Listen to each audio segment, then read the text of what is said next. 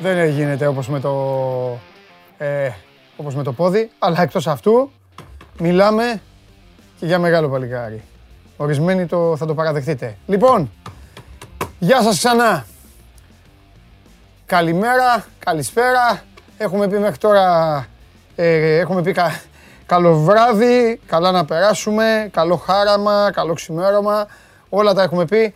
Είναι χαλάλι του. Είναι πολύ μεγάλες οι ώρες αυτές που περνάμε. Κυρίες και κύριοι, ο Γιάννης Αντετοκούμπο πάτησε στην κορυφή του παγκοσμίου μπάσκετ. Θα φορέσει.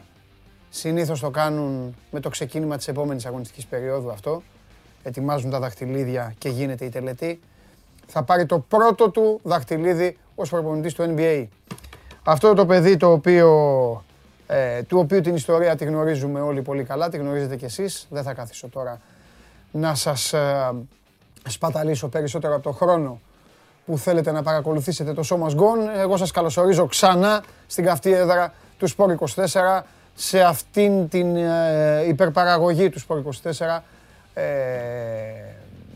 και που έχει ως ε, συνέχεια αυτή τη στιγμή το Show Must Go On. Είμαι ο Παντελής Διαμαντόπουλος.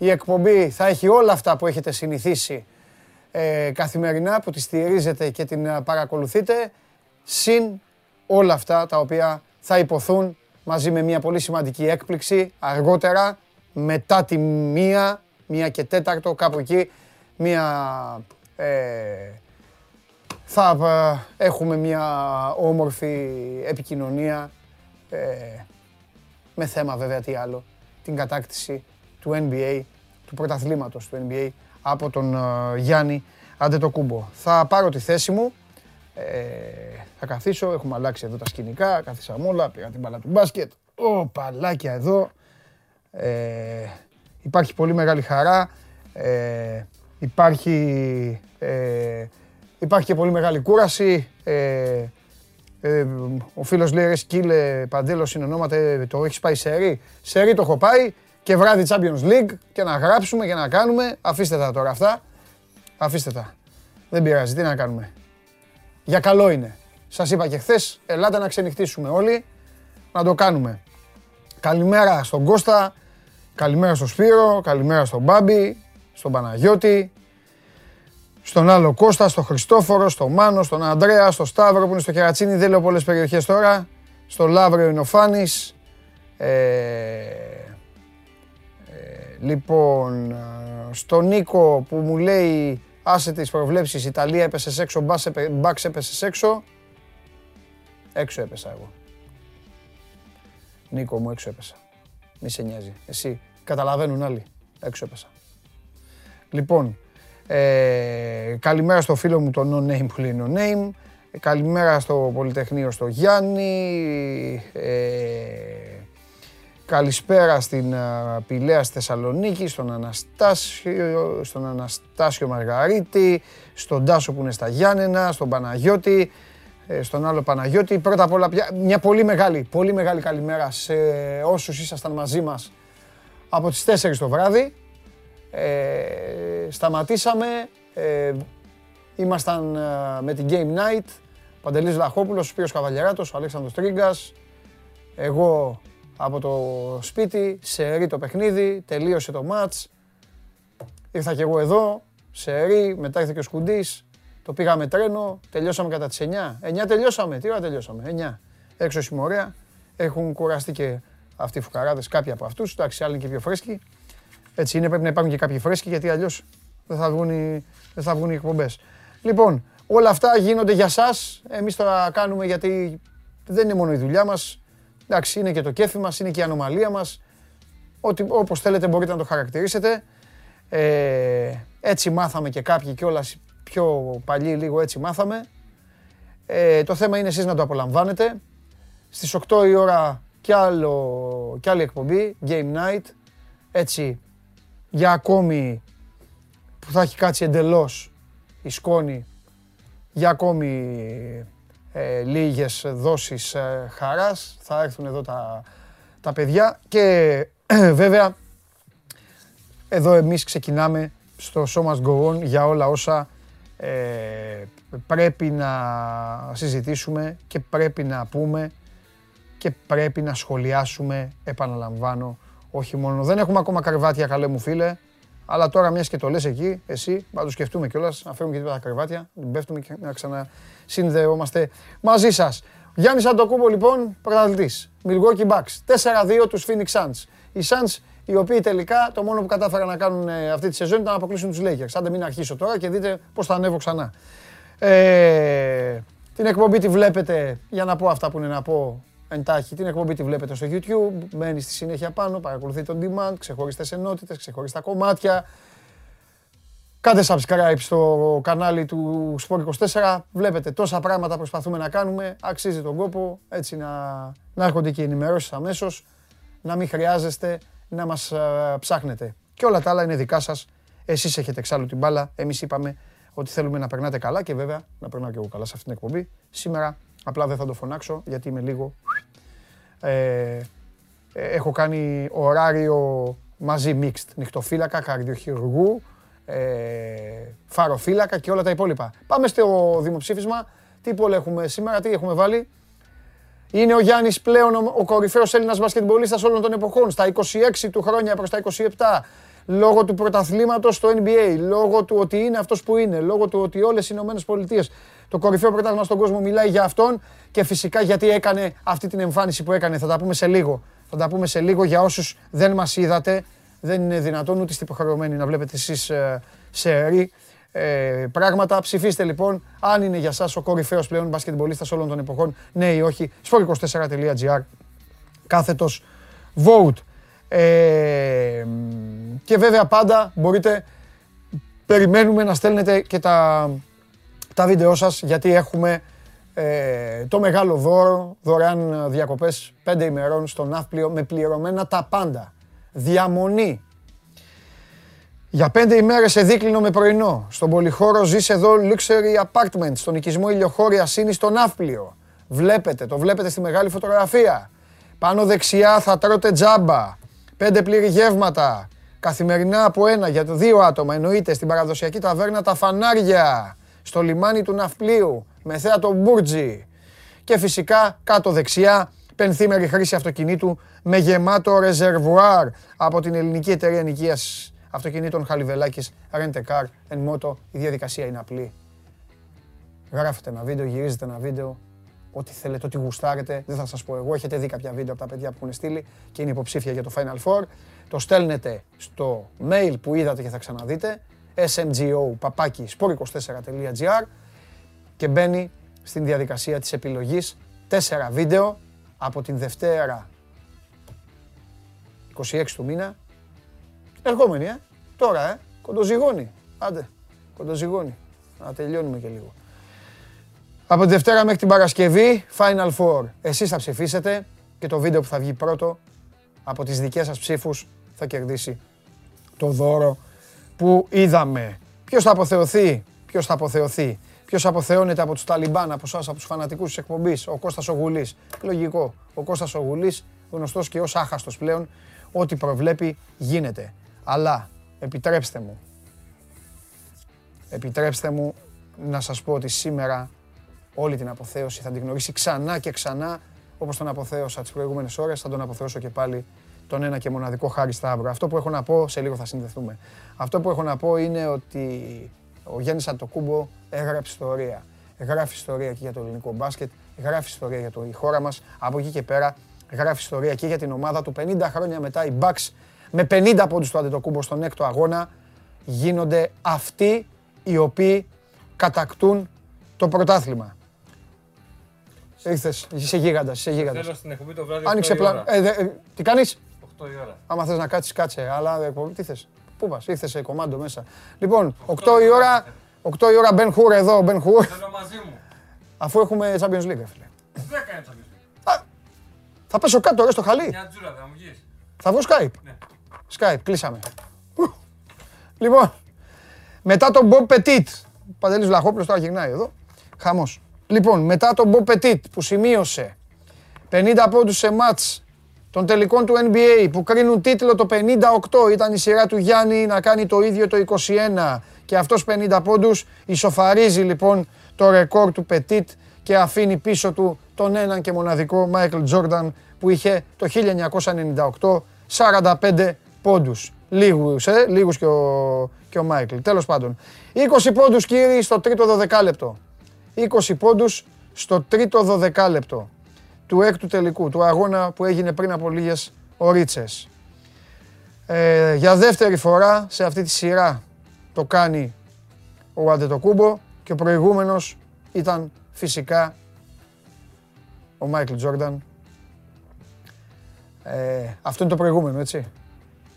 Το, αυτό που είδατε ήταν το πριν για τον Petit. Το κάνει ο Τζόρνταν το χίλια εννιακόσια ενενήντα τρία. Μαζί, αυτό που βλέπετε εδώ τώρα είναι ότι ο Αντετοκούμπο εμ βι πι των τελικών μαζί με τον Τζόρνταν και τον Χακίμ Ολάζογον. Είναι οι μόνοι παίκτες στην ιστορία του N B A που έχουν κερδίσει το βραβείο του εμ βι πι στη regular season και στους τελικούς, αλλά και αυτό του καλύτερου αμυντικού παίκτη της σεζόν. Και φυσικά τα αδέρφια Αντετοκούμπο, το είπαμε αυτό προηγουμένως, ε, μέσα σε, σε εφτά οκτώ μήνες πόσο είναι, τρία δαχτυλίδια, πρώτα ο Κώστας με το ελ έι και τώρα ο Γιάννης με το Θανάση, το Θανάση ο οποίος ήταν και άτυχος, κλεισμένος στο ξενοδοχείο λόγω του κορονοϊού, αλλά ο αδερφός του δεν τον ξέχασε. Εδώ βλέπετε.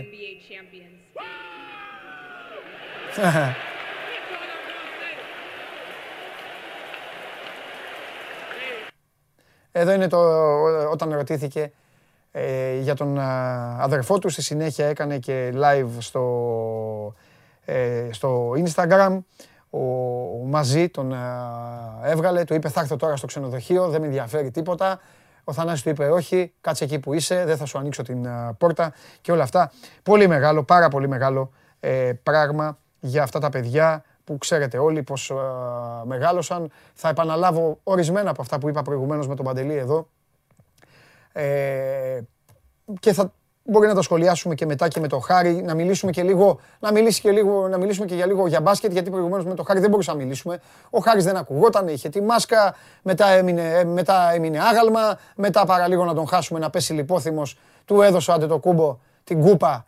Την, την κούπα, το τρόπεο, γιατί δεν είναι κούπα. Του έδωσε το τρόπεο Αντετοκούμπο και αυτή η φωτογραφία είναι μοναδική με τον κακομοίρη το Χάρη να γυαλίζει το κεφαλάκι του, να γυαλίζει και η κούπα εδώ. Κοιτάξτε, είναι έτοιμος, το Χάρη θα τον χάσουμε σε λίγο, δεν το πιστεύει, κοιτάζει, με, κοιτάζει στο υπερπέραν ο Χαρούλης, είναι πολύ ευτυχισμένος και χαίρομαι και εγώ πάρα πολύ για το Χάρη γιατί πήγε εκεί και εμένα το μόνο που με ενδιαφέρει, η μοναδική μου έγνοια ήταν η υγεία του και να, να κοιμάται λίγο και να ξεκουράζεται και όλα τα υπόλοιπα. Ε, ήταν μετά, αλλά ο, ο Χάρης είναι άλλης ε, και αυτός είναι άλλης γενιάς δικής μας και πολεμιστής και φυσικά δεν υπήρχε περίπτωση να καθίσει ε, ήσυχος. Έλα, δείξτε και το βίντεο, δείξτε και το βίντεο που του το δίνει. Εγώ να με κρατήσω. Πώς θα με βγάλει μια φωτογραφία. Πώς θα βγάλει μια φωτογραφία. Εδώ, Γιάννη, Γιάννη, πώς δάνεσαι, πώς δάνεσαι. Κάνε το μπροστά. Σωμάτω, σωμάτω. Αυτή τραβάει εμένα. Εσύ με τραβάει. Περίμενε, περίμενε. Κράτα τη. Έτσι, έτσι, έτσι, έτσι προς τα μένα. Περίμενε. Όχι, όχι, το κάνεις ανάποδα. Εντάξει, καλά το έχει, καλά το έχει. Καλά είναι, καλά είναι, Χάρη. Θα σε κρατήσει. Πότε ρε, Χριστός. Εγώ, εγώ. Κάτσε να μην πάρει τα πράγματα. Σε παρακαλώ τώρα, σε παρακαλώ. Έλα να πούμε δύο πράγματα. Όχι αυτά μέρα. Δεν έχω πράγμα. Θα τα πούμε όμως. Δεν ξανακάνουμε. Ορίστε, το είπε, όταν το ξανακάνουμε. Όταν θα το ξανακάνουμε, είπε ο Αντετοκούμπο. Φοβερός Χάρης πάντως. Φοβερός, του λέει πότε το έχεις κρατήσει. Λέει το έχω κρατήσει. Του την είπε το Αντετοκούμπο Χάρης. Γιατί δεν το έχετε καταλάβει πολύ. Λίγοι το έχετε καταλάβει, αλλά επειδή όντως την έχουμε κρατήσει στην κούπα, έχει έρθει εδώ στα γραφεία η κούπα, το τρόπαιο του N B A και το έχουμε κρατήσει όλοι. Ε, ε, έχω και εγώ στο Instagram το δικό μου φωτογραφία, μάλιστα φοράω φανέλα ε, Cavaliers, ε, LeBron. Λοιπόν, και του λέει ο κακομοίρης Αντετοκούμπο, ρε εγώ στο δίνω, εγώ στο δίνω, αλλά ο Χάρης λέει το έχω σηκώσει. Ε, και θα μιλήσει, είπε, όταν το ξανακάνει, όταν το ξανακάνει. η Παντετοκούμπο, φοβερές στιγμές, πολύ όμορφες, πάρα πολύ όμορφες στιγμές αυτές.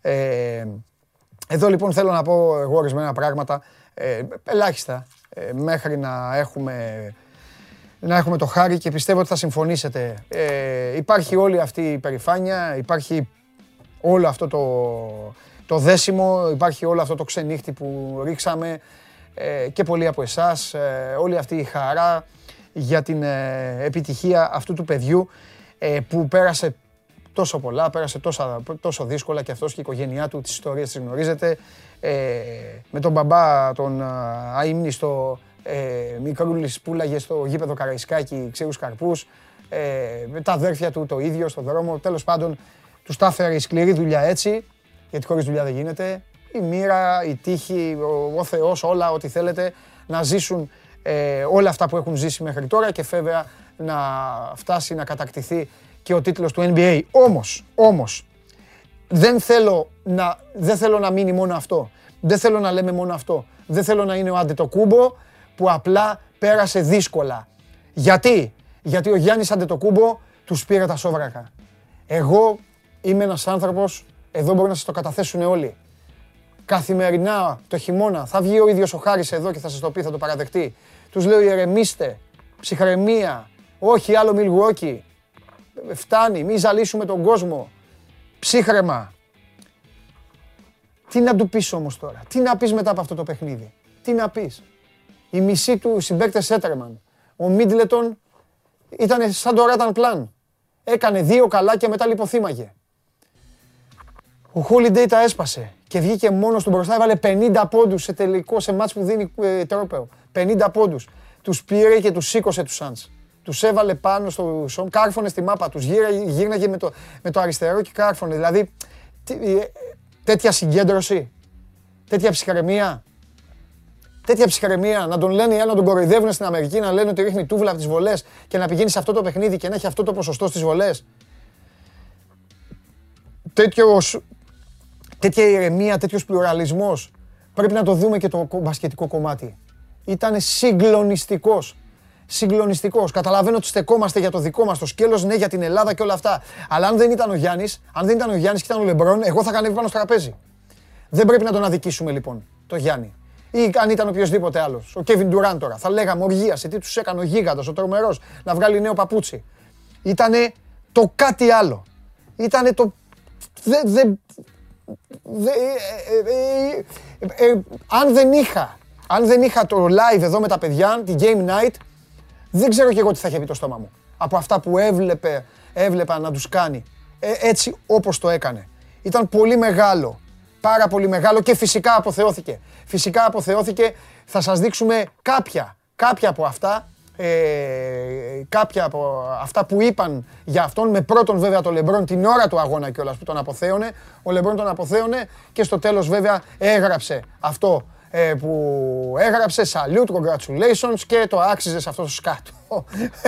Του είπε, είπε ο Λεμπρόν, όποιος Λεμπρόν βέβαια από τέτοιου είδους κόπρανα, σε εισαγωγικά, έχει χορτάσει. Μακράν όμως, μακράν θα συμφωνήσετε, δεν υπάρχει πιο συγκινητικό από το να δούμε αυτό εδώ το, αυτό εδώ το tweet, το οποίο είναι πριν από δύο χρόνια και φυσικά είναι του Kobe, του Kobe Bryant, ο οποίος αποθεώνει τον, α, τον Γιάννη για την κατάκτηση τότε του βραβείου του εμ βι πι της κανονικής περίοδου και του γράφει, του έγραψε τότε ο αείμνηστος Kobe Bryant ότι ο επόμενος στόχος είναι το πρωτάθλημα. Και ο Pau Gasol δεν το ξέχασε, πήρε το, έκανε retweet, πήρε το tweet του, ε, του Kobe και του είπε και έγραψε, ναι αδερφέ, ε, ο Γιάννης τα κατάφερε.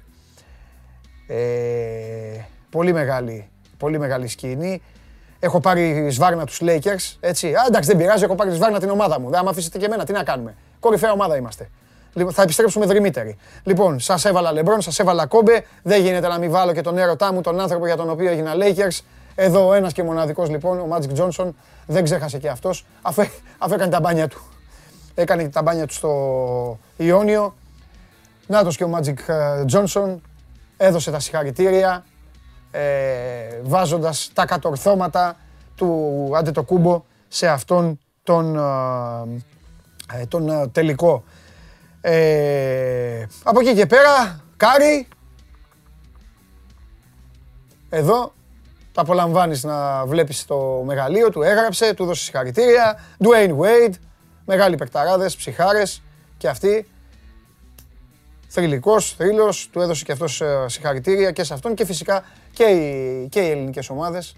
Δεν γινόταν διαφορετικά. Εδώ είναι ο Ολυμπιακός ε, που πόσταρε τα συγχαρητήριά του. Εδώ είναι ο Παναθηναϊκός και αυτός με τη σειρά του και με τους αριθμούς του Αντετοκούμπο. Και η ΑΕΚ, η οποία με κεφαλαία χαρακτηρίζει συγκλονιστικό και πολύ σωστά, γιατί συγκλονιστικός ε, ήταν. Έχουμε και, έχουμε και άλλο, έχουμε και τι, Μητσοτάκη, τι μου λέτε. Και φυσικά και ο Κυριάκος Μητσοτάκης. Πανηγυρίζουν παντού οι Έλληνες, όπου και αν βρίσκονται, ανέφερε στο tweet του ο Πρωθυπουργός της ε, χώρας.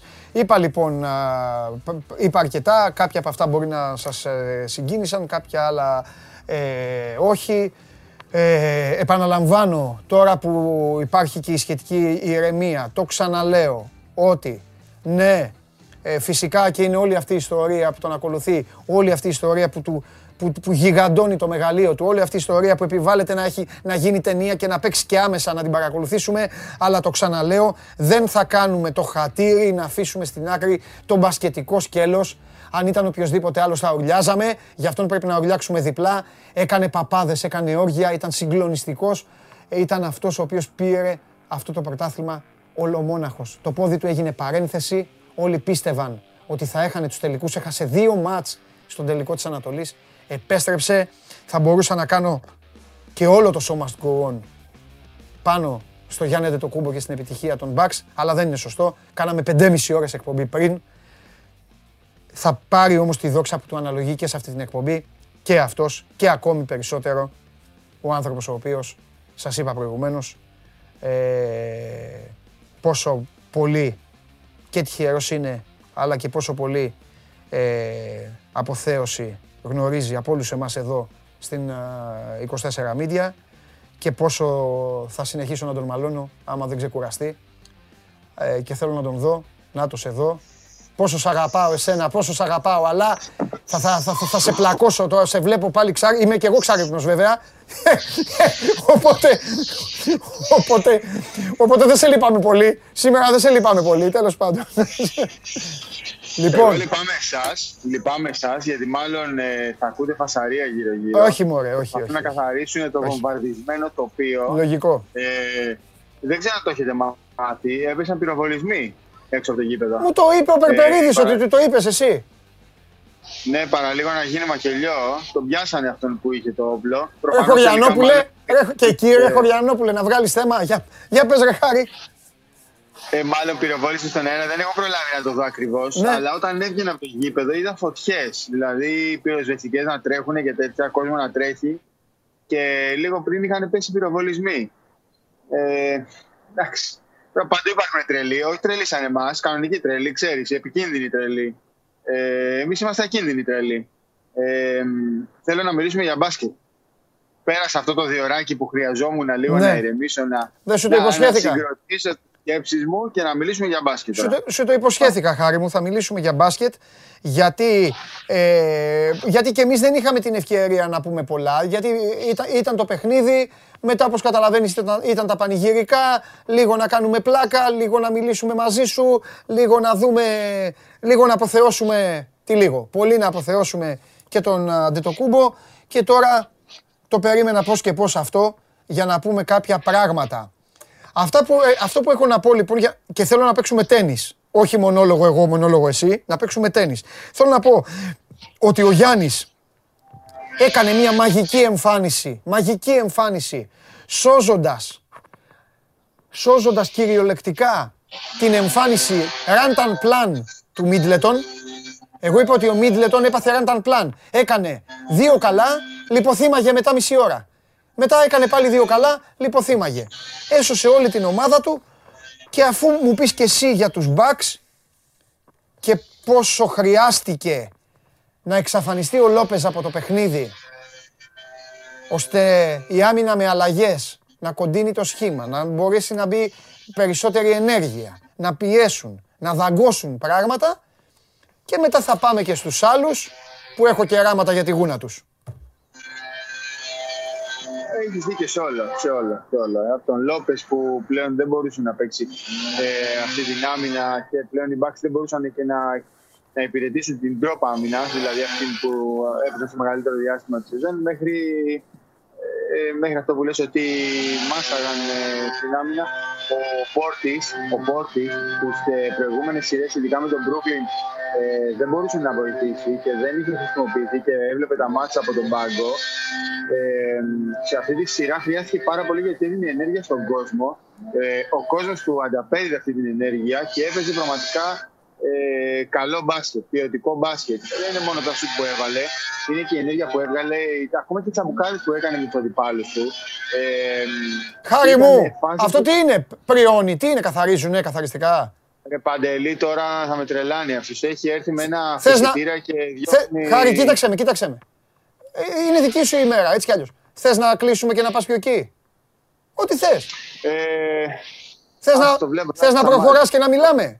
Ό,τι γουστάρεις. Δεν έχω εγώ θέμα. Θα δούμε. Άμα συνεχίσει, ναι, θα το σταματήσω. Ό,τι θες. Πάρε, πάρε, το, πάρε το τηλεφωνάκι και προχώρα και, και λέγε μου εσύ. Μη σε νοιάζει. Είμαστε προπονημένοι ε, εδώ. Να σου, να σου πω μόνο για το Phoenix. Ότι... Το Phoenix, το Phoenix. Τη...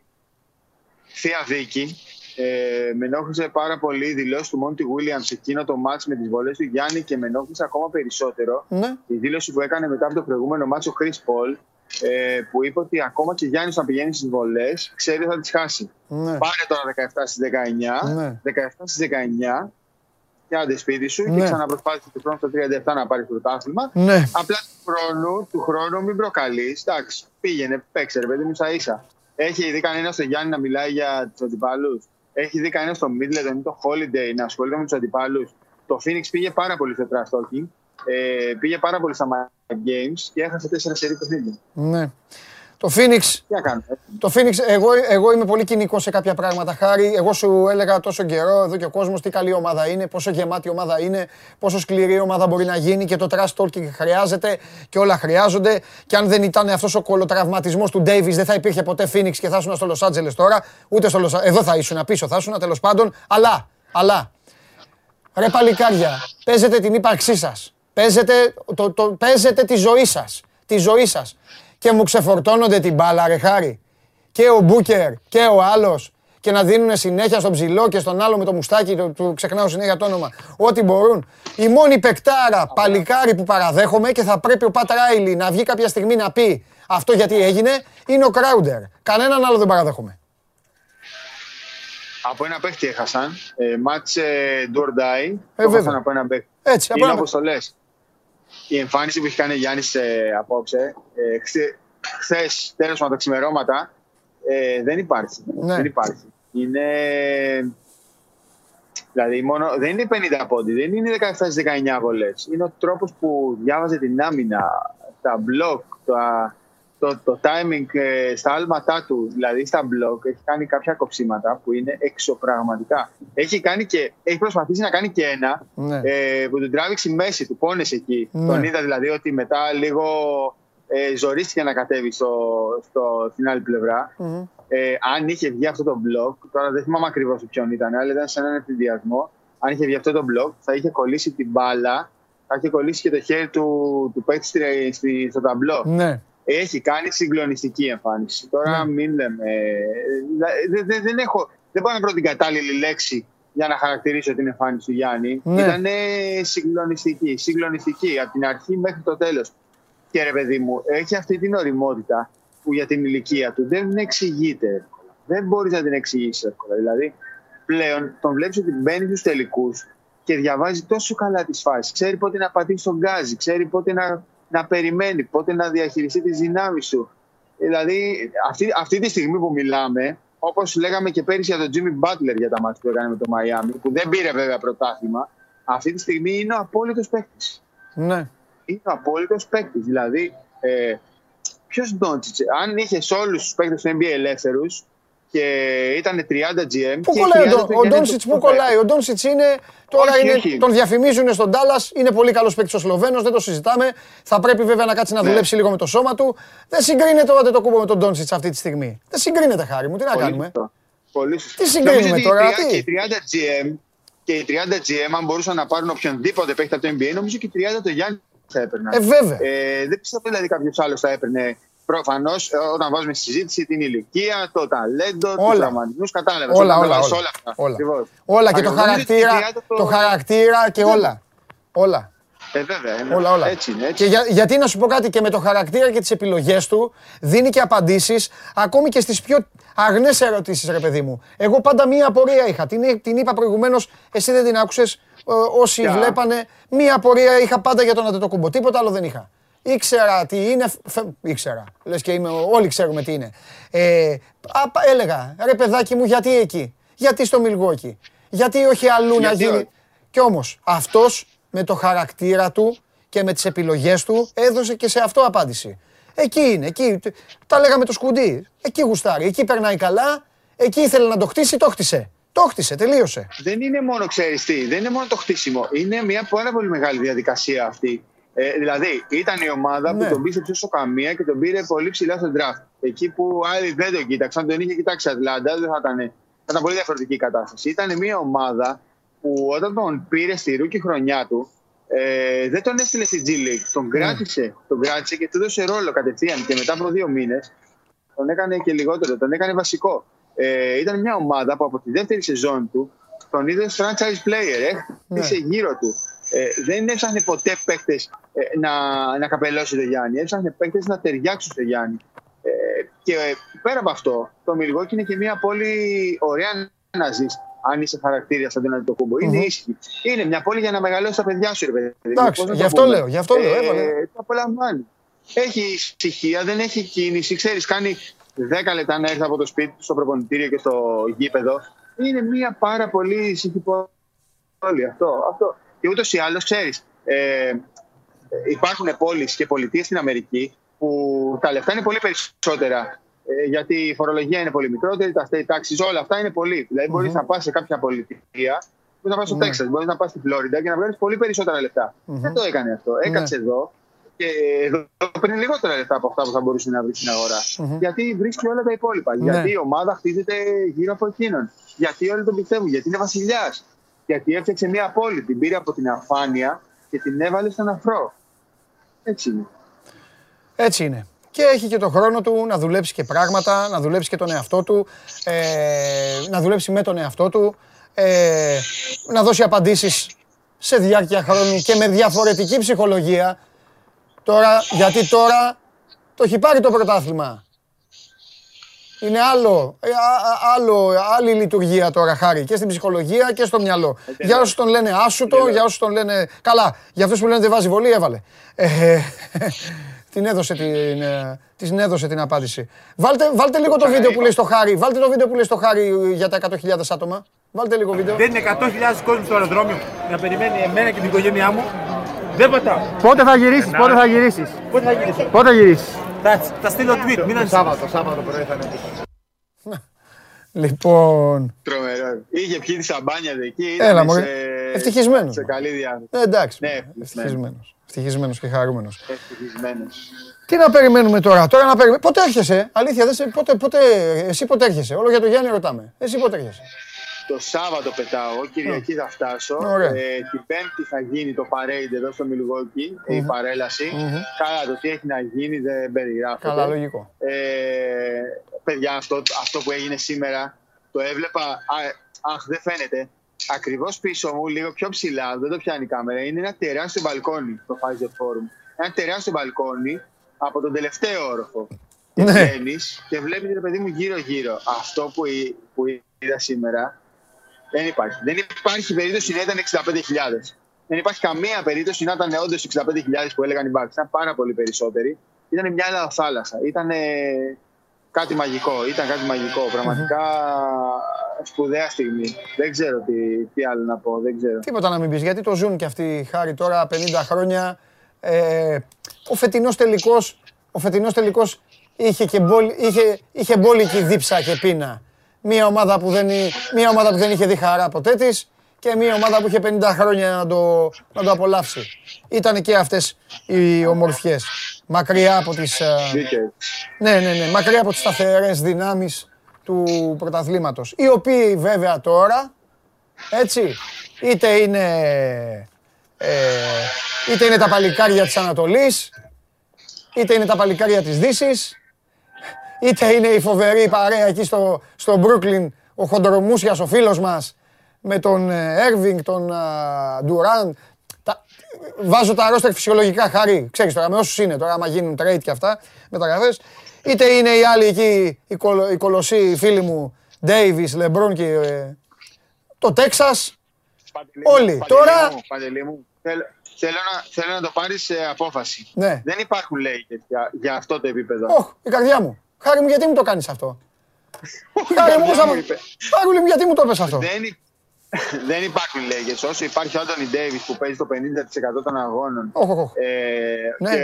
και γύρω τους δεν υπάρχουν παίκτες πραγματικά καλοί. Θα πάρουμε το Γιάννη. Θα πάρουμε το Γιάννη. Όχι, δεν πάει στο Λος Άντζελες. Αν και είναι φόβο, φανταστική πόλη το Λος Άντζελες. Εγώ εκεί θα πήγαινα. Εκεί θα πήγαινα. Ε, με κλειστά μάτια. Τώρα σε λίγο καιρό θα, ξεσ... σε λίγο καιρό θα έχουμε και πολύ χώρο στο, στο salary cap. Σε λίγο καιρό. Θα είναι, και...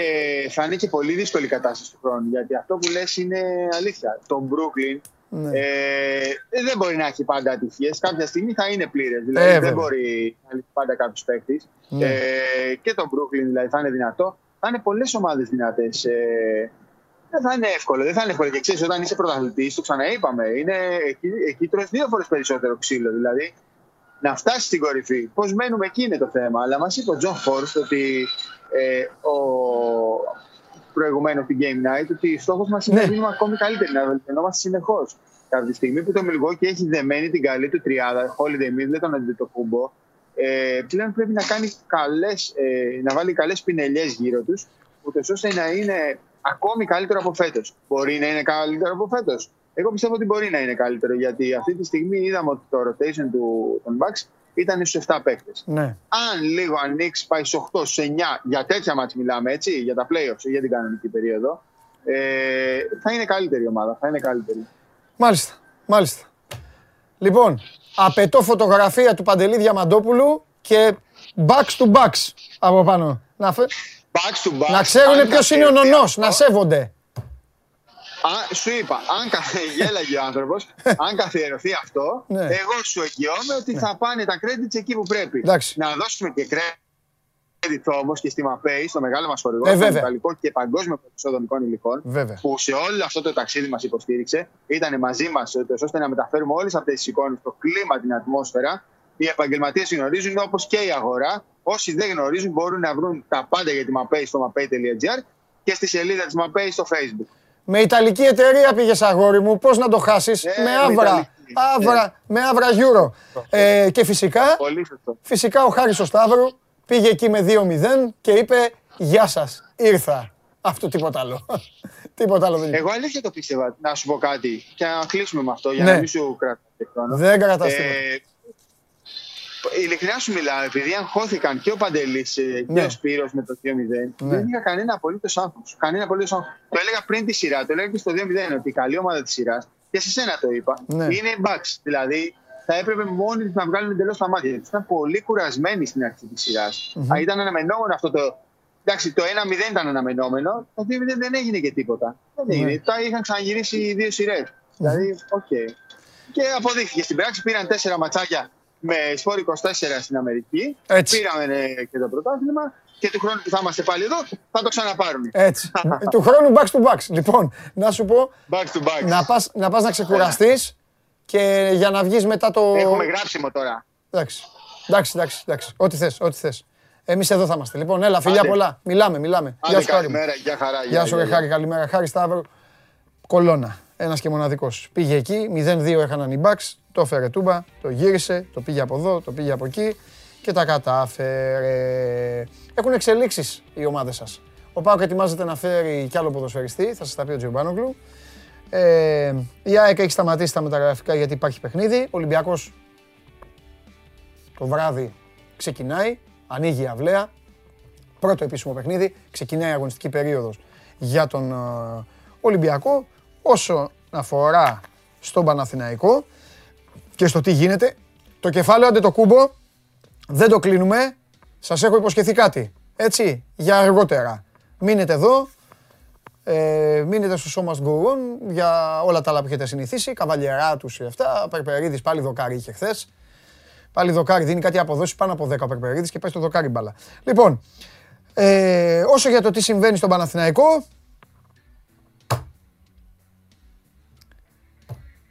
έπεσε, δεν πειράζει, δεν πειράζει. Πώς να μην πέσει, πώς να μην πέσει. Σαν την πυθία είναι. Ό,τι έχει πει το στόμα το έχει γίνει. Ματίκας χτυπιέται πίσω, τι έγινε. Τον έχουμε. Όχι, δεν πειράζει, δεν πειράζει. Ψυχαρεμία, παιδιά. Στο λέω εγώ που είμαι ξενύχτης. Ερεμία, όλα θα γίνουν. Όλα.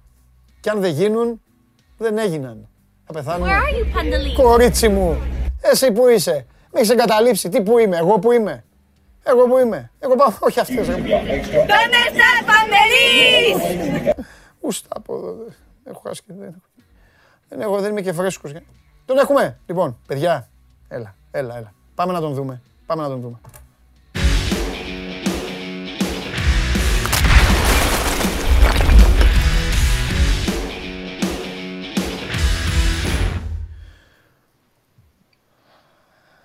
Bucks in six.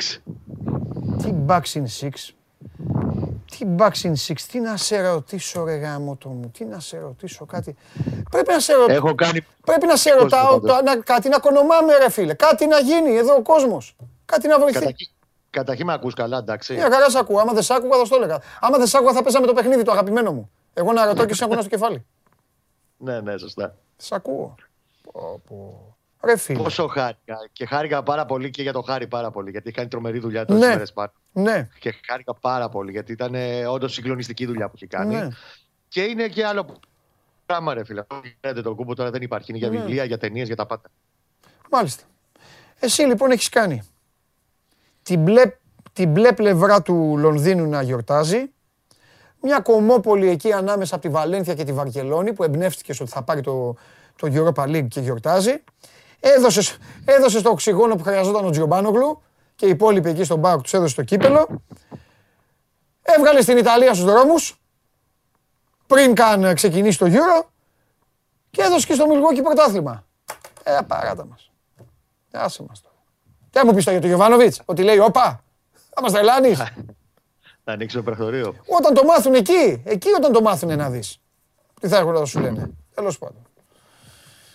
Τι έχουμε. Ε, έχουμε το πρώτο ρεπό. Γι' αυτό βγαίνουν και τόσο νωρίς σήμερα και δεν χρειάζεται να πάμε προπονητικό κέντρο. Το πρώτο πρωινό ρεπό που τους έχει δώσει. Ναι. Τα απόγευμα κανονικά προπόνηση. Είναι η τελευταία. Ουσιαστικά σήμερα θα κάνει και προπόνηση στο γήπεδο που θα παίξουν το φιλικό αύριο στις επτά το απόγευμα με την Αλ Ταβόν της Σαουδικής Αραβίας. Το πρώτο φιλικό του Παναθηναϊκού επί ολλανδικού εδάφους. Θα σου πω κάτι σημαντικό ως εξέλιξη για τον κόσμο γιατί ενδιαφέρει και πολύ. Πέρα από το στόπερ που πάει να πάρει ο Παναθηναϊκός, έχει και ένα στόπερ κανονικό, ο οποίος του λείπει αυτή τη στιγμή, και είναι ο Μπαρτσέκεφελ που κάνει την επέμβαση στον Αστράκολα από τις δεκαοκτώ Μαΐου. Βεβαίως. Το πλάνο είναι το εξής. Τις πρώτες είκοσι μέρες που ήταν η ομάδα στην Αθήνα, ο Σέκεφελ έκανε μόνο γυμναστήριο. Αυτό προέβλεπε από θεραπεία. Από προχτές έχει βγει και γήπεδο και κάνει γύρω-γύρω όλοι, τέλος πάντων, κάποια τρεξίματα, κάποιες ασκήσεις, ένα πολύ ήπιο πρόγραμμα με γυμναστήριο. Αυτό θα το κάνει όσο καιρό είμαστε εδώ στην Ολλανδία, δηλαδή μέχρι τις αρχές Αυγούστου. Μόλις γυρίσει η ομάδα θα αρχίσει να μπαίνει και με μπάλα κανονικά ο Ολλανδός. Mm-hmm. Και το πλάνο, και εδώ έρχεται η χρησιμότητα των ομάδων Β που είχαμε πει, το πλάνο είναι από πλευράς φυσικής κατάστασης στο τελευταίο δεκαήμερο του Αυγούστου να μπει με την ομάδα μπούνια κανονικά, να καλύψει το εδαφός του, να είναι ok από πλευράς δυνάμεων κτλ. Και στις πρώτες δύο αγωνιστικές, που θα ξεκινήσει παράλληλα πρώτα ο Θεός και το πρωτάθλημα της Super League δύο και θα έχει Παναθηναϊκό Β, Ολυμπιακό, ΑΕΚ, ΠΑΟΚ Β, να παίξει τα πρώτα δύο παιχνίδια εκεί. Ο Σέκεφελ. Με τον Παναθηναϊκό Β. Έχει διακοπή εθνικών ομάδων αρχές Σεπτέμβρη. Την πρώτη ομάδα του Σεπτέμβρη, νομίζω, είναι οι εθνικές ομάδες για το παγκόσμιο κύπελο. Και με την επιστροφή να τον έχει πλέον ο Γιοβάνοβιτς κανονικά και με τον νόμο στην ε, διάθεσή του. Επίσης, επειδή θέλω να είμαι δίκαιος και τίμιος. Ναι. Και επειδή είναι άλλο να σου μεταφέρω κάποιες πληροφορίες, βεβαίως, και ένα, μια περίοδος ατμόσφαιρα εντός ομάδας. Δεν είναι ξυπνήσαμε δημοσιογράφοι και βγάζαμε τον ένα μυαλό μας. Ναι. Ε, δικαίως μέχρι στιγμής από τον Γιοβάνοβιτς παίρνει η δεύτερη ευκαιρία ο Σανκάρε. Okay. Και τι εννοώ για να το εξηγήσω. Όχι, του τάλα, του τάλαξες λίγο ε, τα φωτάκια του Σανκάρε. Του τάλαξες, γι' αυτό καλά κάνεις και το λες. Του Σανκάρε, όχι, του Σανκάρε που είδαμε στο τελευταίο δίμηνο yeah. της σεζόν, Παντελή, συγγνώμη. Αυτό λέω. Ναι, αγόρι μου, δεν σε, δε σε κατηγορεί κανένας εσένα. Εσύ τρελοί είμαστε. Σήμερα θα σε ρωτήσουμε πότε θα, θα χιονίσει και θα μας πεις. Για πες. Την κουβέντα αυτή την κάναμε τότε βλέποντας ένα Σανκαρέ που στο τελευταίο δίμηνο της σεζόν ήταν σε κάκιστη κατάσταση και δεν αδυνατούσε να ακολουθήσει γενικά την, την ομάδα. Ε, υπενθυμίζω ότι ο Γιοβάνοβιτς θέλει ταχύτητα, ένταση στη μεσαία γραμμή.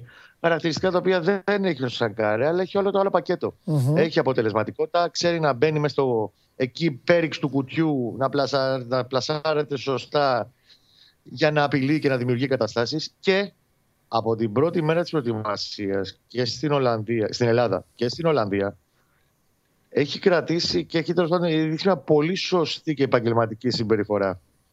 Και αυτό το εκτιμά ο Γιοβάνοβιτς. Mm-hmm. Βλέπει, ρε παιδί μου, ότι δεν είναι το πρώτο φυσέκι, δεν τρέχει, δεν μπορεί να ακολουθήσει στο τέμπο που θέλει ο ίδιος. Mm-hmm. Αλλά δέκα πράγματα παραπάνω που δεν του δίνουν οι άλλοι χαφ, εφόσον βλέπει ότι έχει μια σοβαρή, σοβαρότητα και μια διάθεση για να προσφέρει, το εκτιμά. Δεν ξαναλέω σημαίνει αυτό ότι θα μείνει διακόσια τοις εκατό Σανκάρε. Απλά ναι. δεν είναι στην κατηγορία Γιούμπα. Αυτή τη στιγμή δεν είναι κομμένος. Θέλει να τον δει και στα φιλικά όλα και δεκαπέντε Αυγούστου να κρίνει μένει ο Γιουνούς ή φεύγει ο Γιουνούς. Αυτό δεν αλλάζει επίσης το πλάνο στο πολύ πιθανό σενάριο εφόσον φύγει ο Αγιούμπ να αποκτηθεί ένα χάφ ακόμα. Mm-hmm. Ασχέτως τι θα γίνει με τον Σανκάρε. Λοιπόν, χτες είχε πάλι, δεν είχε μόνο όπα, όπα, το απόγευμα είχε πάρα πολύ γκάζι. Α, ε, έτσι πάνε αυτά. Ναι, θα σου πω όμως γιατί... Λέγε εσύ να δω κάποια... εγώ αν έχουν στείλει στο Instagram. Για παίκτες στο Instagram, επαναλαμβάνω, το Σπορ είκοσι τέσσερα. Ονόματα παίκτων που έχετε απορίες. Για Κώστα, για πες γιατί αγρίεψε ο φίλος μου. Αγρίεψε κυρίως το απόγευμα στις ασκήσεις που τους είχε βάλει αρχικά ε, ένας εναντίον ενός επιθετικός, επιτιθέμενος μάλλον με αμυντικό. Ε, φώναζες στους αμυντικούς, μην τον αφήνεις να πλησιάσει, μην πέφτεις για τάκλι, μην τον αφήνεις να πλησιάσει, να μπει στην περιοχή. Αν μπει στην περιοχή τελείωσε. Όπα, μα έπασες. Αυτά με τρελαίνουν. Έλα στο στοιχείο μου, Κώστα μου, επιτέλους. Μισό λεπτό. Λοιπόν. Θέλει, να πέσει, θέλει, να πέφτουν, θέλει, να, θέλει να πέφτουν πάνω εκτός περιοχής. Θέλω πριν μπεις στην περιοχή ναι. να πας να δεις την κλίση του σώματός του, να τη διαβάσεις ναι, ναι, ναι, okay. και να πέσεις πάνω του με το τι σώμα. Τι άσκηση έπαιζε, τρεις-τέσσερις, τέσσερις άμυνα, τρεις. Αρχικά ένας-ένας. Επιτιθέμενος, αμυνόμενος. Α, έπαιζε, εντάξει, το ένας μένα, εντάξει, εντάξει, εντάξει, γιατί την ταχυδύναμη και για την τέτοια, εντάξει, okay, light, εντάξει. Και η οδηγία ήταν του αμυνόμενου, ότι αδερφέ, δεν πέφτει για τάκλι, δεν τον αφήνεις να μπει στην περιοχή, αν μπει στην περιοχή τελείωσε. Ωραία. Ένα αυτό, εντάξει, αυτά, θα, αυτά. Λοιπόν, άκου. Το μόνο που θέλω να δεις είναι όταν θα παίξει οικογενειακό διπλό. Όταν θα παίξει οικογενειακό ναι. διπλό, θέλω να μου πεις μόνο ναι. αν δίνει τη διαγώνια κάλυψη στο ένα αμυντικό χαφ με το άλλο αμυντικό χαφ ή αν τη δίνει στο, με το ένα στόπερ. Το καταλαβες? Το κατάλαβα απόλυτα και μπορεί να τη δεις μήπως τη δίνει διαγώνια κάλυψη και τον μπακ. Άσα το δούμε το βράδυ αυτό. Στο αμυντικό χαφ. Μη τη δίνει τη διαγώνια κάλυψη. Τραβιέται ακόμα περισσότερο προς τα μέσα τον μπακ και το έχει κάνει αυτός. Για να τη δίνεις στο αμυντικό χαφ και θα έχετε πίσω, και ναι, θα έχετε, ναι. θα έχετε πίσω το χαφ, τον μπροστινό. Το εξάρι, το εξάρι, ναι. Όχι, τη διαγώνια κάλυψη να τη δίνεις στο εξάρι το, το μπακ, μου είπες. Αυτό σέβος. Ωραία. Ναι. Και, θα, και ο μπροστά θα έχετε πίσω, αναγκαστικά, στη μετατόπιση. Αναγκαστικά. Οκ, okay, okay, θα περιμένω να δω αυτό στο φιλικό. Αυτά λογικά κάποια πράγματα και θα τα δεις με τους ε, Άραβες. Ανεξάρτητα uh-huh. τώρα από το ποιοι παίκτες θα έρθουν ή δεν. Δεν έχει σημασία ο, καθόλου, καθόλου. Δε, είναι τα δε... μόνα που δεν χρειάζεται να, να παίζει ο βασικός ή ο αναπληρωματικός. Αυτά είναι του προπονητή. Δε... Εκεί καταλαβαίνεις τον προπονητή. Δεύτερη και μεγαλύτερη απογείωση ναι. ήταν στην έτερη άσκηση που έκανε τρεις επιθετικοί με δύο αμυντικούς. Okay. Όπου έχει δημιουργήσει υπεραριθμία τέλος πάντων επιθετική τρία δύο. Βγαίνετε κόντρα, βγαίνετε στο ξέφωτο, πάτε να τους τελειώσετε. Και τους έβριζε τους επιθετικούς, ε. Δεν έβαζε γκολ κανείς. Έτσι κάνουν οι προπονητές. Δεύτερον, και δεύτερον, ναι. κάποια στιγμή, όχι μόνο στο Σανκαρέ, κανένας δεν το κάνανε ακόμα, κάνανε λάθος το overlap. Και λέει, όπα, όπα, όπα, σταματήστε όλοι. Αν θέλουμε να κάνουμε overlap, να το κάνουμε σωστά, τους είπε. Mm-hmm. Στο overlap δεν περνάτε μπροστά από τον παίκτη, περνάς πίσω από τον παίκτη. Μισό λεπτό. Μισό λεπτό. Υπήρχε παίκτη του Παναθηναϊκού ο οποίος παίρναγε για overlap μπροστά από τον παίκτη. Δύο φορές έγινε αυτό. Θέλω το συμβόλαιό του τώρα εδώ. Δεν έχει να κάνει τώρα. Σε παρακαλώ τώρα, τι μου λες. Έχει να κάνει. Αυτό δεν γίνεται στα τελικά. Να σου πω κάτι. Δεν γίνεται ούτε στα τεχνικά, αλλά να καταλάβεις πόσα κουσούρια συνολικά κουβαλάει αυτή η ομάδα. Okay. Και όχι μόνο και κυρίως από Μπόλονι, ναι. αλλά και τα προηγούμενα χρόνια. Εγώ δεν θα δικήσω το Δόνι, γιατί το Δόνι ναι. τακτική δούλεψε πάρα πολύ. Ναι. Ε, αλλά και η περσινή σεζόν ήταν σαν να έχεις πάρει φόρα, να έχεις γκρεμίσει όλο τον πύργο ναι. και πάμε τώρα λίγο-λίγο να τον ξαναχτίσουμε από την αρχή. Okay. Λοιπόν, είχε πολύ εφ δεκαέξι πάντως. Είχε απογείωση χθες ε, στο απογευματινό κομμάτι, πάρα πολύ. Mm-hmm. Εντάξει. Mm-hmm. Επιβάλλονται mm-hmm. αυτά. Πρέπει να γίνονται. Μάλιστα. Ωραία. Άντε, έλα, πήγαινε βόλτα. Πήγαινε βόλτα. Πήγαινε βόλτα. Τι βόλτα, γράψουμε. Έλα, ρε, ρεπό έχει. Ρε, εντάξει, γράψε κάτι και φύγε. Αυτό σου λέω. Γράψουμε, έχουμε. Ευκαιρία είναι. Κα... Έλα, πήγαινε βόλτα, Κα... το αξίζεις. Κα... Το αξίζεις. Καλή, σε, στέλ... σε στέλνει όλο το Milwaukee βόλτα εσένα σήμερα, φιλιά. Να σε καλά, φιλιά. Γεια σου, Κώστα μου. Αυτός... Αυτός ήταν ο Κώστας Γουλής την, την ίδια ώρα που ο, ο Σάρωνας Ζαϊσκεβίτσιους ε, ανακοινώνει τον Γιωκουμπάι της. Αυτή είναι η νέα μεταγραφή των φιναλίστ της ε, Ευρωλίγκας. Ε, έχασαν στον τελικό από την Έφες, πρωταθλήτρια Ευρώπης είναι η Έφες, του φίλου μου του Αταμάν. Και ο Σάρας εννοείται δεν θα το βάλει κάτω και θα επιστρέψει δρυμύτερος για να πάει ξανά εν πρώτη στο Final Four και μετά έχει ο Θεός. Λοιπόν, ε, ο Γιάννης Αντετοκούμπο, ο Γιάννης Αντετοκούμπο ζήτησε εκατό χιλιάδες κόσμο στο αεροδρόμιο. εκατό χιλιάδες κόσμο ζήτησε ο Γιάννης Αντετοκούμπο στο αεροδρόμιο. Τώρα θα ανοίξει πόρτα και θα μπει μέσα στο στούντιο ο άνθρωπος ο οποίος θα τα ψάλει στο Γιάννη Αντετοκούμπο.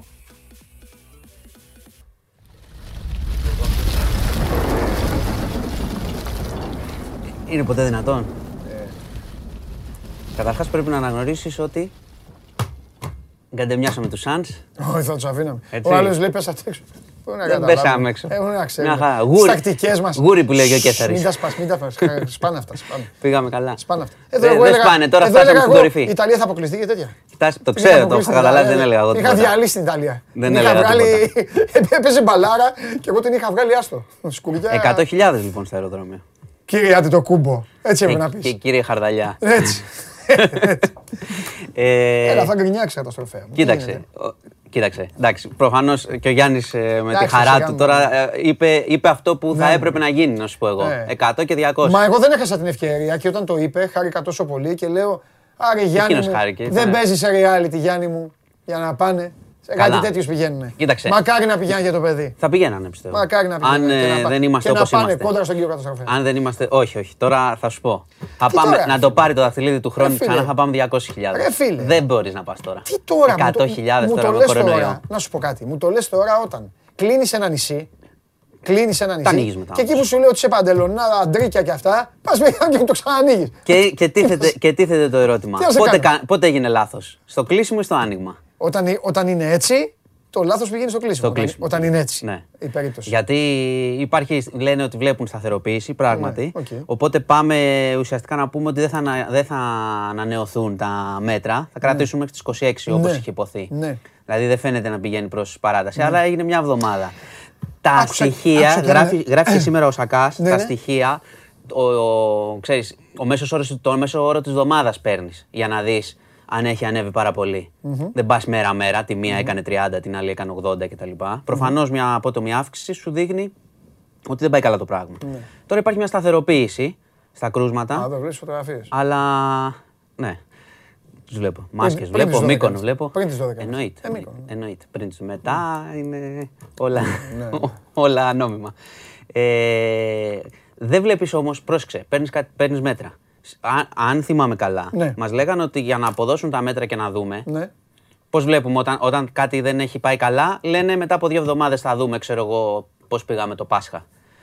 Μετά από δύο εβδομάδες θα δούμε αν τα μέτρα πιάνουν. Τώρα, σε μια εβδομάδα τα είδαμε τα μέτρα. Mm-hmm. Άρα μάλλον βιάστηκαν και προφανώς οι αντιδράσεις στο νησί είναι πολύ μεγάλες και κάνουν πίσω. Άρα λέμε, αυτό που λέμε είναι ότι κάποιες από τις δύο φορές κάπου πήγε, έγινε λάθος. Ναι. Και προφανώς πιθανότατα είναι στο, στο κλείσιμο, γιατί υπάρχουν και άλλα νησιά, έτσι. Δηλαδή το επόμενο νησί που θα κάνει μια έξαρση ανάλογη της Μικόνου, όχι μεγαλύτερη, δεν λέω να ξεφύγει πολύ το πράγμα, τα κάνουν πάλι. Το κλείσουν μια εβδομάδα μετά από αυτό. Δύσκολο. Δύσκολο. Γιατί είναι και τα. Μην πάμε στα οικονομικά που μαυρίζει η ψυχή, είναι και τα έσοδα έτσι, που ναι, υπάρχει βέβαια, τρύπα. Βέβαια, βέβαια. Οπότε ο τουρισμός ή θα λειτουργήσει, που και πάλι δεν μπορεί να φτάσει σε ποσοστά mm. πρόπερση κτλ. Με τίποτα. Mm. Είναι πολύ μακριά, ή θα έχουμε θέματα. Ε, okay, οπότε, yeah. ναι. Οπότε το σπιάνο συμπέρασμα δεν θα πάμε εκατό χιλιάδες το Σάββατο. Ναι, μόνο εντάξει. Ήταν ωραίο. Ήταν ωραίο. Αυτός πάνω στη χαρά του είναι ευτυχία. Μα ναι, και το είπε και πολύ ωραία. Είπε ο Χάρης, έχει βγει και σαμπάνια. Το είπε και πολύ ωραία και θα ήταν και αυτό. Όχι, όχι, θα ήταν και αυτό που έπρεπε. Δηλαδή μιλάμε τώρα για τεράστια επιτυχία. Ο αριθμός είναι τεράστιος, αλλά συμβολικά θα έπρεπε να πάνε κάποιοι. Θα πήγαιναν. Δεν θα πήγαινε εκατό χιλιάδες, αλλά θα πήγαινε πολλοί κόσμοι. Άμα δεν έχει και σχέση με εθνική ομάδα, στο αεροδρόμιο εννοώ. Όχι το παιδί. Κάτσε, ένα λεπτό. Να σου πω κάτι. Όχι, όχι, να σου πω κάτι. Να σου πω κάτι. Ε, ίσως να το θυμηθούμε και παλιά. Τώρα επειδή είναι ο Γιάννης και τον έχουμε ακολουθήσει mm. ε, και το ξέρουμε mm. και τον βλέπουμε και έχει έρθει και εδώ και μίλησε και στο Χάρη, να, ναι, πω, ναι, ναι. να πω και μεγάλο μπράβο στο, στο Χάρη Σταύρου ναι. και στο Sport είκοσι τέσσερα για την ναι. αποστολή. Ήταν μπράβο. Ιστορική στιγμή. Το, δηλαδή ήταν και συγκινητικό να το βλέπεις ναι. και ο Χάρης το έχει δουλέψει αυτό. Ναι. Δηλαδή αυτά δεν πέφτουν από τον ουρανό, ναι. γίνονται με δουλειά. Ναι. Ε, θα, θέλω, θα, δώσεις, θέλω θα απαντήσεις και εσύ, News είκοσι τέσσερα επτά, θα απαντήσεις και εσύ με αποστολή στην Πτέρυγα έξι. Στην Πτέρυγα έξι. Εκεί θα το διαλύσουμε. Θέλεις, θες να πάμε δύο μας να κανονίσουμε? Ναι, θα μας στέλνουνε λες. Θα τους αναφέρεις συνέχεια. Γιατί να μην κάνουμε συνέντευξη με αυτούς? Με αυτούς όλους τους μιλήσεις. Εγώ θέλω, ναι. Εγώ θέλω. Γιατί είσαι από αυτούς? Δεν πιστεύω να είσαι από αυτούς που λένε «Α, τι πας και μιλάς αυτούς». Εγώ πιστεύω ότι η δημοσιογραφική επιτυχία είναι κάτι που άλλο δεν έχει. Πιστεύω ότι με αυτούς πρέπει να μιλά, αλλά, αλλά όχι όπως πηγαίνουν κάτι. Να μου πεις αυτοί είναι συνάδελφοι, είναι... Τους καταλαβαίνω, του κοινωνικού ρεπορτάζ, του πολιτικού, έχουν και άλλα στο πίσω μας. Όχι, όχι, όχι. Εγώ, δεν, έχει, δεν, εκεί, έχει, δεν έχει, δεν έχει, δεν έχει του κοινωνικού. Όχι, δεν, τώρα πάμε αλλού, αλλά δεν πειράζει. Δεν έχει του κοινωνικού ναι. και του πολιτικού. Άμα δεις κάποιον, το να τον ξεπλύνεις ή να τον διαλύσεις είναι δικό σου θέμα. Αυτό δεν, είτε είσαι στο κοινωνικό, είτε είσαι στο lifestyle, είτε στο αθλητικό. Πώς με έφτασες εκεί, τώρα κάτι άλλο ήθελα να πω. Με έβγαλες. Εγώ φταίω που σου δίνω ωραίες ιδέες. Μου λες. Μου λες, με, μου λες ότι δεν θα πάνε εκατό χιλιάδες. Μισό λεπτό. Εντάξει, ωραία, να σου πω κάτι. Ναι. Να σου πω κάτι. Ναι. Δεν, το, δεν θα το πω ιερόσυλα. Απλά επειδή λέμε το Γιάννη, τον έχουμε ζήσει, mm. τα σεπόλια, mm-hmm. έχει έρθει, έχει μιλήσει, ναι. τον ξέρουμε όλοι, ναι. ασχολούμαστε από μικρό παιδί ναι. και είναι όλο το story αυτό το τεράστιο. Ναι. Δηλαδή, αν ερχόταν παλιά, ξέρω εγώ, ο Τζόρνταν ή κανένας παλιός, κάποιος άλλος, ε, ξέρω εγώ, αν ερχόταν ο Λεμπρόν, ας πούμε. Δεν θα πήγαινε κόσμος αρκετό στο αεροδρόμιο. Δηλαδή, μην βλέπουμε. Τον Γιάννη τον έχουμε πολύ κοντά μας, αλλά πιθανόν δεν έχουμε καταλάβει πόσο. Καλά, θα πηγαίνανε να πάνε πού, σε κανένα ξενοδοχείο θα πηγαίνανε για να πάρουν αυτόγραφα. Όχι για αποθέωση. Θυμίσω άλλες εποχές παλιότερα που ερχόντουσαν διάφοροι μεγάλοι, όχι μόνο αθλητές. Και πήγαινε κόσμος. Εντάξει, το παιδί πλάκα έκανε. Είναι τεράστιος. Όχι, όχι, εγώ το λέω, είναι τεράστιος τώρα. Εμείς τον βλέπουμε ο Έλληνας και αυτά και μπαίνουμε σε αυτό. Είναι τεράστιο το μέγεθος. Και έχει και μέλλον μπροστά. Και μέλλον. Δεν γλιτώνεις αποθεώνοντας τον Γιάννη. Γιατί, από αυτό που είπα. Εντάξει, δεν μπορούμε να πάμε. Από φολέγανδους και από τέτοια. Όχι, έχουμε, θα πάμε. Έχουμε πολλά σήμερα. Δεν έχουμε μόνο, σήμερα δεν έχουμε καταστροφές, γιατί έχουμε και άλλα. Βγήκε η τροπολογία για το, τα εκατόν πενήντα ευρώ αναλυτικά όλα τι γίνεται. Δεν θα τα πάρεις. Εντάξει. Ε, μπορούν να μπουν τα παιδιά, επειδή ρωτάγανε χθες ναι. να τα δώσω εδώ, να τα δώσω εκεί. Έχει αναλυτικό κατάλογο και τέλεια. Στο news που α, τα δίνει, στο news είκοσι τέσσερα επτά να μπουν. Μπράβο. Έτσι να μπουν, να δουν. Κατάλογος. Αυτό είναι. Αυτά είναι. Δεν έχει άλλα. Ωραία. Είναι μπόλικα. Ε, τι άλλο α, να έχει. Δεν ξέρω, έβλεπα χθες στα σχόλια, ήθελαν διάφορα. Α, αλλά εγώ νόμιζα λεφτά ότι. Ναι, ναι, όχι, αυτό ναι, είναι. Εμβολιάζεις, σε παίρνεις. Mm-hmm. Ε, πριν από λίγη ώρα βγήκε και το τι θα ισχύει, κατατέθηκε στη Βουλή. Ε, είναι ο νόμος για, το, για την υποχρεωτικότητα που έχουμε ναι, πει. Ναι. Εντάξει, δεν αλλάζει κάτι σε αυτά που είπαμε. Ναι. Ε, θα προβλέπονται τρίμηνες συμβάσεις για αυτούς που θα αναπληρώνουν. Mm-hmm. Όταν ο άλλος θα βγαίνει, θα, μένει, θα παίρνει άδεια. Άνευ αποδοχών επειδή δεν έχει εμβολιαστεί, mm-hmm. δεν προβλέπονται απολύσεις, έτσι. Mm-hmm. Οπότε το ερώτημα του τι θα γίνει αν αυτός που φύγει με άδεια ε, δεν εμβολιάζεται καθόλου, γιατί, οκ, okay, άδεια άνευ αποδοχών, αλλά πόσο, πόσο καιρό κρατάει αυτό. Περιμένουμε να τελειώσει ο κορονοϊός, κατάλαβες, είναι λεπτομέρειες που mm. θα τις βρούμε, θα τις φέρει η ζωή μπροστά μας, για να δούμε τι mm. συμβαίνει. Mm. Ε, οπότε...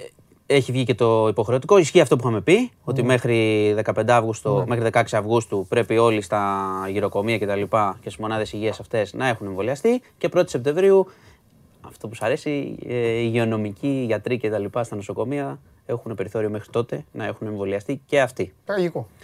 Ε, Τραγικό να, κύριε, να σου πω... κύριε Μητσοτάκη και Βασίλη. Βοντογική, δεν το ξέρουμε αλλιώς γι' αυτό να το λέω. Βασίλη, το γνωρίζω. Μπάσκετ. Τραγικό. Το ήθελες τώρα. Ναι, τώρα. Δεν διαφωνώ. Αλλά σου λέω ότι. Εγώ είμαι δίκαιος. Όταν τα κάνετε σωστά, τα κάνεις σωστά. Εγώ δεν είμαι. Κοίταξε, στα δημόσια, στα νοσοκομεία όμως ξαναλέω ότι υπάρχει και ένα περιθώριο. Υπάρχει ένα περιθώριο ότι τα νοσοκομεία. Αφήνεις ανεμβολία στους γιατρούς μέχρι τις τριάντα μία Αυγούστου. Να κυκλοφορούν στους ασθενείς. Ναι, με τεστ. Δεν συζητάω. Κάτσε λίγο. Ναι, αν πάνε και τους διώξουν. Αν είναι ανεμβολία σε ένα ποσοστό και φύγει αύριο το πρωί, πού θα τους βρεις τους άλλους να κάνεις αυτή την κατάσταση αμέσως και γρήγορα. Δόξα τω Θεώ έχουμε. Θέλει λίγο προσοχή στη μετάβαση αυτό γιατί το σύστημα πρέπει να λειτουργεί. Έχουμε ακόμα πρόβλημα. Λοιπόν, ε, επειδή λέω έχουμε πρόβλημα, μετάλλαξη Δέλτα full προχωράει γρήγορα. Τα λύματα χθες ήταν, ξέρω εγώ, στην Αττική διακόσια δεκαεννιά τοις εκατό πάνω, που σημαίνει ότι σε δέκα μέρες θα το δούμε σε αριθμούς αυτό. Ελπίζω να μην το δούμε σε διασωληνώσεις. Μέχρι στιγμής είναι σε σταθερά, ήταν χθες, αν δεν κάνω λάθος, εκατόν είκοσι μία. Ε, προχωράνε οι εμβολιασμοί γι' αυτό. Ναι, δεν προχωράνε τόσο γρήγορα όμως. Δηλαδή και πάλι ο αριθμός χθες ήταν εβδομήντα τέσσερις χιλιάδες. Για να πάμε πιο. Τι αριθμό, για να πάμε θα... καλά. Τι αριθμό είναι εντάξει. Για να, πα... γνωρίζω, για για να πάμε καλά. Έχω ρωτήσει το ΣΑΚΑ γύρω στο εκατό, να είναι λίγο πάνω από εκατό χιλιάδες. Ε, αλλά όταν είσαι εβδομήντα τέσσερα και ογδόντα, χάνεις μέρες. Okay. Συνέχεια. Ναι. Ε, να αναφερθώ επίσης. Έχουμε χρόνο. Έχουμε λίγο χρόνο. Πες, παιδί μου. Α, να πω ότι στη Φολέγανδρο, έτσι, έχει αρχίσει τώρα μια κόντρα των δικηγόρων, η οποία γίνεται και δημόσια, έχει κάνει και μια ανακοίνωση ο, ο Αλέξης Κούγιας, που είχε αναλάβει την οικογένεια της Γαριφαλιάς. Ε, η άλλη πλευρά, καταλαβαίνεις, είναι αυτό που σου είχα πει, ότι θα προσπαθήσει να πάει στο θέμα το, το ότι υπήρχαν ψυχολογικά προβλήματα, έχει ζητήσει και πραγματογνωμοσύνη. Η πλευρά Κούγια λέει ότι προσπαθείτε να το πάτε προς τα εκεί, το εμβρασμό κτλ. Οπότε έχει αρχίσει. Ναι, ναι, είναι ο κύριος Βλάχος από την άλλη πλευρά. Είπε ότι έχει πρόβλημα έτσι κι αλλιώς. Δεν κάνω κόλπο. Στα λέω λίγο λαϊκά τώρα. Μα και εμείς δεν μπορούμε να κρίνουμε. Λέμε ποια πλευρά τι θα υποστηρίξει μια πλευρά και η άλλη πλευρά βγαίνει δημόσια. Ο κύριος Κούγιας αρκετά σκληρά ότι πάτε να το κάνετε έτσι. Εντάξει. Ο Αλέξης έχει τα δίκια του από την πλευρά του. Κοίτα, δεν θα μπούμε στο δικαστικό. Εμείς έχουμε τοποθετηθεί για όλο το ζήτημα. Απλά εμείς μιλάμε και χαλαρά στον κόσμο. Μια παρέα είμαστε. Και ο κόσμος να ξέρει πού πάει το πράγμα. Αν όμως αυτός έχει τόσο σοβαρό πρόβλημα. Αν είχε. Ε, τι θα πήγαινε τώρα διακοπές ή άλλοι. Όχι, καλά, μην το λες. Ποτέ δεν ξέρεις. Αυτό καταλαβαίνεις ότι δεν μπορούμε να τα κρίνουμε. Σίγουρα δεν έχουμε τη γνώση να τα κρίνουμε και ίσως δεν έχουμε και τη ευτυχώς, δηλαδή δεν έχουμε την εμπειρία. Αλλά το θέμα είναι ότι έχει χαθεί το κορίτσι. Τώρα και το θέμα είναι να αποδοθεί δικαιοσύνη. Ναι. Αυτό είναι το ζήτημα εδώ. Λοιπόν, και να κλείσουμε με ένα ζήτημα που αφορά και επειδή και πολλοί νέοι μας βλέπουν και έχουν πάρει το εκατόν πενήντα που δεν θα πάρουμε εμείς mm-hmm. και μαθητές και παιδιά mm-hmm. που έδιναν εξετάσεις. Mm-hmm. Το πράγμα με, το, με τις Πανελλήνιες φέτος mm-hmm. και τις ελάχιστε, την ελάχιστη βάση εισαγωγής που έχει βάλει το Υπουργείο Παιδείας mm-hmm. προφανώς δεν το είχαν μελετήσει πολύ καλά.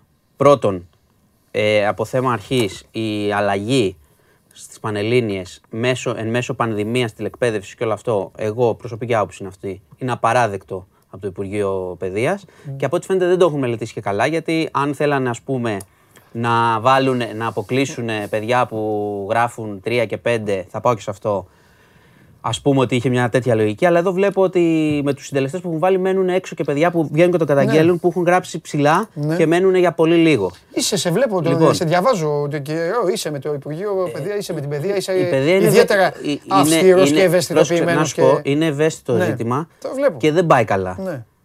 Και τώρα, και τώρα λες, προκαλεί ναι. και την οργή και μαθητών ναι. και γονέων που ναι. την πληρώνουν, στη ζωή τους την πληρώνουν. Και μπορώ να κάνω και ένα ερώτημα σε σχέση με την... με τη βάση εισαγωγής πάντα. Mm. Γιατί είπε, λένε, ωραία, δεν μπήκατε, δεν μπουν όλοι στο πανεπιστήμιο, mm-hmm. υπάρχουν και άλλες λύσεις. Okay. Δηλαδή, ένα παιδί που γράφει, ας πούμε, okay, πέντε έξι μπορεί να μην μπει στο πανεπιστήμιο, mm. αλλά φαντάζομαι είναι καλό για άλλες λύσεις. Αν έχει αρκετά χρήματα η οικογένειά του. Είναι καλός για να πάει, ξέρω εγώ, κάπου ιδιωτικά και να πάρει ένα χαρτί που μετά θα εξισωθεί με αυτό του πανεπιστημίου. Αυτή είναι η λογική τους. Δεν την εξηγούν πάρα πολύ καλά. Αυτή είναι η λύση. Δεν την εξηγούν πάρα πολύ καλά. Και θέλω να ξαναπώ και θα okay. το ψάξουμε παραπάνω το ζήτημα. Τα παιδιά ναι. που το ζουν το ξέρουν. Ναι. Το σύστημα που φτιάξανε τώρα με, τις, με την ελάχιστη βάση εισαγωγής δεν το έχουν μελετήσει καλά. Και μένουν έξω και παιδιά από τις σχολές που θα μπορούσαν να περάσουν, τα οποία έχουν γράψει και αρκετά καλά. Και μένουν έξω για μηδέν κόμμα δύο και μηδέν κόμμα τρία για βάσεις που έχουν οριστεί δεν ξέρουμε ποιο τρόπο. Λοιπόν, κάτσε, να το δουν, παιδί μου, να το δουν. Λίγο με κόλλησες. Εντάξει, δεν πειράζει. Θα γίνει όχι, εντάξει, όχι, όχι, δεν χρειάζεται να είναι Μπενχούρ, θα επανέλθουμε. Ναι, όχι, ναι, άλλο. Έγραψαν καλά τα παιδιά. Εγώ ξέρω ότι δηλώνουν τις σχολές. Ναι, και ανάλογα με έγραψαν, τις βάσεις, έγραψαν τα παιδιά και βγήκαν και μετά, δε, βγήκανε μετά ελάχιστες βάσεις. Ναι, υπάρχουν πολλά, πολλά περιστατικά και ψάχνουμε και άλλα παιδιών που καταγγέλνουν ότι ρε παιδί μου τέθηκε μια βάση μετά που μ' άφηνε έξω για μηδέν κόμμα δύο. Πώς τέθηκε η βάση? Τον άφηνε έξω από τη σχολή που όχι, όχι εντελώς. Έχω, μπορεί να δηλώσει στις πέντε σχολές. Αυτό σου λέω, δηλώνεις, ναι, κάποιες σχολές. Ναι, τον αν... άφηνε από το ένα. Ναι, τον πήγαινε στο δύο. Αν δηλώσεις τη σχολή που θες και δεν πας εκεί. Ναι, ε, μπορεί... ε, ναι αλλά άμα και ο αριθμός έχει καλυφθεί. Ναι, αλλά πώς δηλώνεται αυτό όμως? Ε, το ξέρεις από πριν. Βγήκαν μετά ελάχιστες βάσεις αγωγής. Και ναι, με τι κριτήριο? Okay. Σου ξαναλέω, δεν το μελέτησαν ναι, πάρα πολύ καλά ναι, αυτό το ζήτημα. Ναι, ναι, ναι. Και η, επί της αρχής, επί ναι. της αρχής δεν το αλλάζεις. Πάντα, να σου πω κάτι, το Υπουργείο Παιδείας, όλοι οι υπουργοί κάθε χρόνο, ναι, ναι, θεωρούν ότι πρέπει να κάνουν μια μεγάλη μεταρρύθμιση στο Υπουργείο Παιδείας. Mm-hmm. Ωραία. Ας πούμε ότι ήθελε και η κυρία Κεραμέως να κάνει μια μεταρρύθμιση. Ναι. Δηλαδή τη χρονιά που τα παιδιά έχουν περάσει όλο αυτό, mm-hmm, πας και κάνεις τέτοιες αλλαγές. Mm. Μένουν, ε, μένουν έξω, ο αριθμός που μένει έξω είναι είκοσι χιλιάδες. είκοσι χιλιάδες παιδιά μένουν έξω. Σου, η λογική της κυρίας Κεραμέως είναι προφανώς ότι okay, δεν μπορούν να σπουδάσουν όλοι, κάποια τμήματα όμως θα μείνουν κενά. Το επόμενο βήμα ποιο είναι? Προφανώς να καταργηθούν. Ναι. Δεν ξέρω πού οδηγεί όλη αυτή η λογική. Αν έχει κάποια, δεν ξέρω, κάποια λογική ότι θα είναι πιο ποιοτικά, τι θα είναι, αλλά βλέπουμε εκ του αποτελέσματος. Μένουν έξω παιδιά, μένουν έξω παιδιά που δεν είναι του τρία και του πέντε. Αν αυτή ήταν η λογική, και ξαναλέω από την αρχή, δεν το αλλάζεις αυτό σε αυτή τη χρονιά και χωρίς διάλογο. Τέλος πάντων, τα παιδιά το ζουν, δυστυχώς, ήδη είναι ναι, νόμος του κράτους, ισχύει, έγινε. Δεν ξέρω τώρα τι μπορεί, δεν νομίζω ότι μπορεί να αλλάξει κάτι σε αυτό. Έπρεπε να τα αναφέρω, να ξέρεις, γίνεται μεγάλη κουβέντα στους μαθητές, ωραία, στους γονείς, και έπρεπε να το πούμε, εντάξει, δεν το είχαμε πει εντάξει, εντάξει, εντάξει, εντάξει, όλες τις μέρες. Λοιπόν, τι? Δεν σου φέρα μεγάλες καταστροφές σήμερα, εκατόν πενήντα, θρίαμβο σήμερα είναι μέρα, μέρα γιορτής. Ναι, ναι, ναι, ναι. Έτσι. Λοιπόν, ψήφισε πολύ, λοιπόν, ψήφισε και, του πολύ χρο... ένα βίντεο. Και του χρόνου Φούντι, πάλι ο Γιάννης α, να πάμε στο αεροδρόμιο. Φέτος δεν μπορούμε. Ε, έδωσε το στίγμα σου, έδωσε το στίγμα σου. Ωραία. Ε, για πάμε. Εδώ είναι το πολύ. Είναι ο Γιάννης πλέον ο κορυφαίος Έλληνας μπασκετμπολίστας όλων των εποχών. Ναι ή ου? εβδομήντα κόμμα πέντε. Ναι. Πω, δύσκολο. Γιατί? Ε, δύσκολο. Ε, εγώ δυσκολεύομαι πάντα να συγκρίνω όλων των εποχών. Ναι. Να λες, το, και στο ποδόσφαιρο δηλαδή ναι, που το κάνουν, με δυσκολεύει πολύ. Ναι. Αν θες να πούμε βάση επιτευμάτων, αν βάλουμε ένα κριτήριο, ναι, ναι. Έχει πάει, είναι πρωταθλητής N B A. Και όχι είναι πρωταθλητής N B A, είναι mm. πενήντα πόντους στον τελικό και, mm-hmm, και είναι εμ βι πι. Ωραία. Ε, λοιπόν, δες και ένα βίντεο, να πεις και μετά και στη γνώμη σου. Ναι. Ολυμπιακός, ΠΑΟΚ, Άρης, ΑΕΚ παίζουν προκριματικά στην Ευρώπη. Πόσοι πιστεύεις θα καταφέρουν να φτάσουν μέχρι τους ομίλους? Όλοι εξ από τον Άρη. Ο Ολυμπιακός πιστεύω σίγουρα, έχει και εύκολη κλήρωση ουσιαστικά, εύκολο μονοπάτι. Ο Άρης δύσκολο πιστεύω. ΑΕΚ, ΠΑΟΚ έχουν πιθανότητες και κανονικά θα πρέπει να μπουν, οπότε πιστεύω θα μπουν όλοι. Ο Άρης λίγο δύσκολο. Μακάρι και τέσσερις, αλλά για τον Άρη δεν ξέρω, δεν έχω ακούσει πολλά. Ελπίζω όλοι, αλλά πάλι χλωμό. Ο Ολυμπιακός σίγουρα, ο ΠΑΟΚ πιστεύω και ο Άρης. Τον Ολυμπιακό πιστεύω θα περάσει. Ο ΠΑΟΚ λόγω Λουτσέσκου θα ανέβει πολύ γιατί το έχει αρκετά. ΑΕΚ θα δούμε. Άρης λίγο δύσκολο. Ε, και ο ΠΑΟΚ και ο Ολυμπιακός. Και ελπίζω να παλέψει και μια τρίτη ομάδα. Η ΑΕΚ θα μπει. Τρεις. Έχεις κάποιον στο νου σου ότι θα μείνει απ' έξω, κάποιος? Ε, νομίζω ο Άρης λόγω έλλειψης εμπειρίας. Πιστεύω Ολυμπιακός Champions League και ΑΕΚ, ΠΑΟΚ, Europa. Θεωρώ ότι ο Ολυμπιακός είναι από τις ομάδες που μπορούν να περάσουν. Για τις υπόλοιπες δεν γνωρίζω, νομίζω μία. Με βάση την κλήρωση που έχουν γίνει για αυτούς τώρα, τουλάχιστον οι δύο, τους άλλους δύο τους βλέπω δύσκολους. Ε, δύο στους τέσσερις. Θα πω η ΑΕΚ. Ο ΠΑΟΚ σίγουρα και ίσως η ΑΕΚ. Θα πω τον Ολυμπιακό επειδή δεν τον είπε ο Βασίλης. Δύο, μία, με ερωτηματικό, μία. Μόνο Ολυμπιακός. Κοιτάξτε, εδώ είναι θέμα πώς θα πάει η ομάδα, τι, ο προπονητής, το σύστημα, οι αλλαγές και το rotation που θα έχει. Ε, πιστεύω ότι ο Ολυμπιακός θα κάνει κάτι γιατί έχει, έχει, είναι πολύ δυνατή ομάδα. Τώρα και οι υπόλοιπες ομάδες μακάρι να πάνε καλά. Όλοι.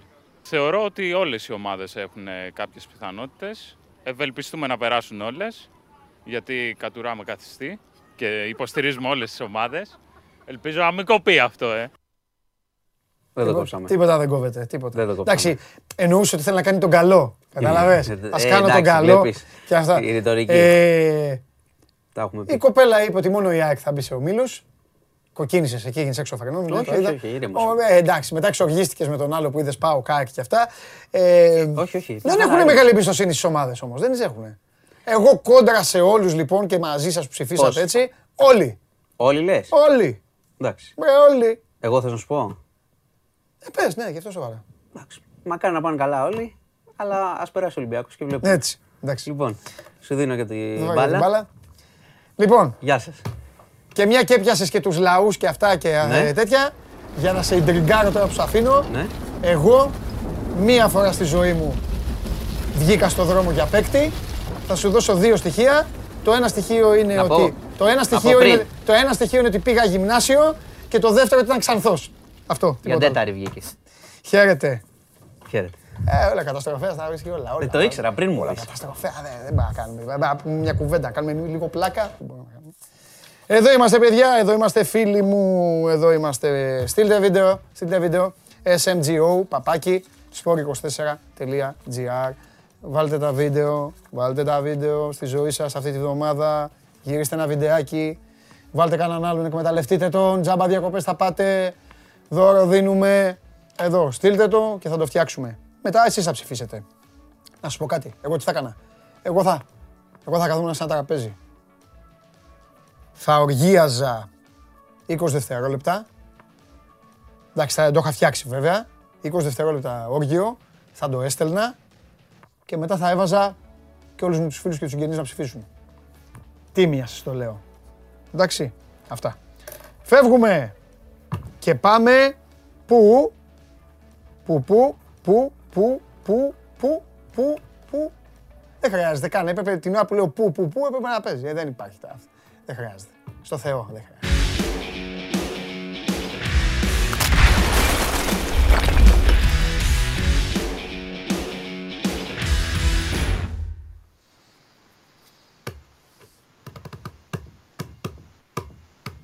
Γιατί βάζεις τον, τον Μάνο στα πολ και σε αυτά να ψηφίζει? Τον κατέστρεψε τον Ολυμπιακό τώρα, το ξέρεις. Α, ναι. Τι γελάς? Ας κάνει το κουμάντο του. Ο Μάνος και ο Ολυμπιακός. Δεν ξέρω, δεν απαντώ. Εγώ σπάω τον καρπό μου. Τακ, πάρ' το κι αυτό. Εγώ κάνω αυτό που δεν μπορούσε να κάνει ο Μίτλετον. Είδες μπάσκετ? Τι να δεις εσύ φράπα, είσαι φρεσκαδούρα. Έχουμε να κοιμηθούμε από το πότε ήτανε. Δεν είδα να σου. Αλλά του Αγίου Παντελεήμωνα θα κοιμηθώ. Έως πάντων. Για πες. Γιορτάζεις κιόλας. Ναι, ναι. Τι να πω. Τζιοβίνκο. Τζιοβίνκο. Ναι, ναι. Τζιοβίνκο. Θέλει. Σταμάτα, μην μιλάς. Ας θα μιλήσω ειδικός. Τι θα πεις για Ιταλό ποδοσφαιριστή εσύ, μωρέ? Εσύ και όλοι σας τι να πείτε τώρα για Ιταλό ποδοσφαιριστή? Κάτσε. Λοιπόν. Είναι σαβοπαίχτης ο συγκεκριμένος. Τζιοβίνκο. Στα πλάνα της σκουάντρα Ατζούρα κανονικά μετά το δώδεκα και το δεκαέξι και σε προκριματικά, αλλά, αλλά ο Τζιοβίνκο έχει μία μικρή, έναν μικρό αστερίσκο στην καριέρα του. Ιδραυλικούλης, Ιδραυλικούλης και καλός ποδοσφαιριστής και κοφτεί τρίμπλα και όλα. Αλλά έχει κάτι στην καριέρα του το οποίο οι Ιταλοί και εγώ δεν το πολύ χωνέψαμε. Αποφάσισε εδώ και πάρα πολλά χρόνια, αγαπημένε μου Σάβα, να εγκαταλείψει το καμπιονάτο και βέβαια ξέρεις ότι στην Ιταλία όταν ένας παίκτης Ιταλός φεύγει από το καμπιονάτο, όπου και να πάει γίνεται θέμα και ξεκινάνε και λένε και γιατί ο Βιάλι πήγε στην Chelsea, γιατί ο Τζόλα στην Chelsea, γιατί ο Τάδε στην Ατλέτικο Μαδρίτης, ο ένας, ο άλλος και αυτά. Σκέψου λοιπόν όταν είδαν έναν παίκτη στη φούντωση και στο άνθος της ηλικίας του της ποδοσφαιρικής να φεύγει για να πάει στο Τορόντο για πολλές σεζόν και μετά στην Αλ Χιλάλ. Ναι. Στην Ιταλία τον Τζιοβίνκο τον έχουν ξεχάσει. Αλλά ήθεσες εσύ να μου τον θυμίσεις. Στο Τορόντο βέβαια να πω και το, την αλήθεια, πλήρωνε κάθε αγωνιστική σχεδόν. Μεγάλος, μεγάλο που λένε.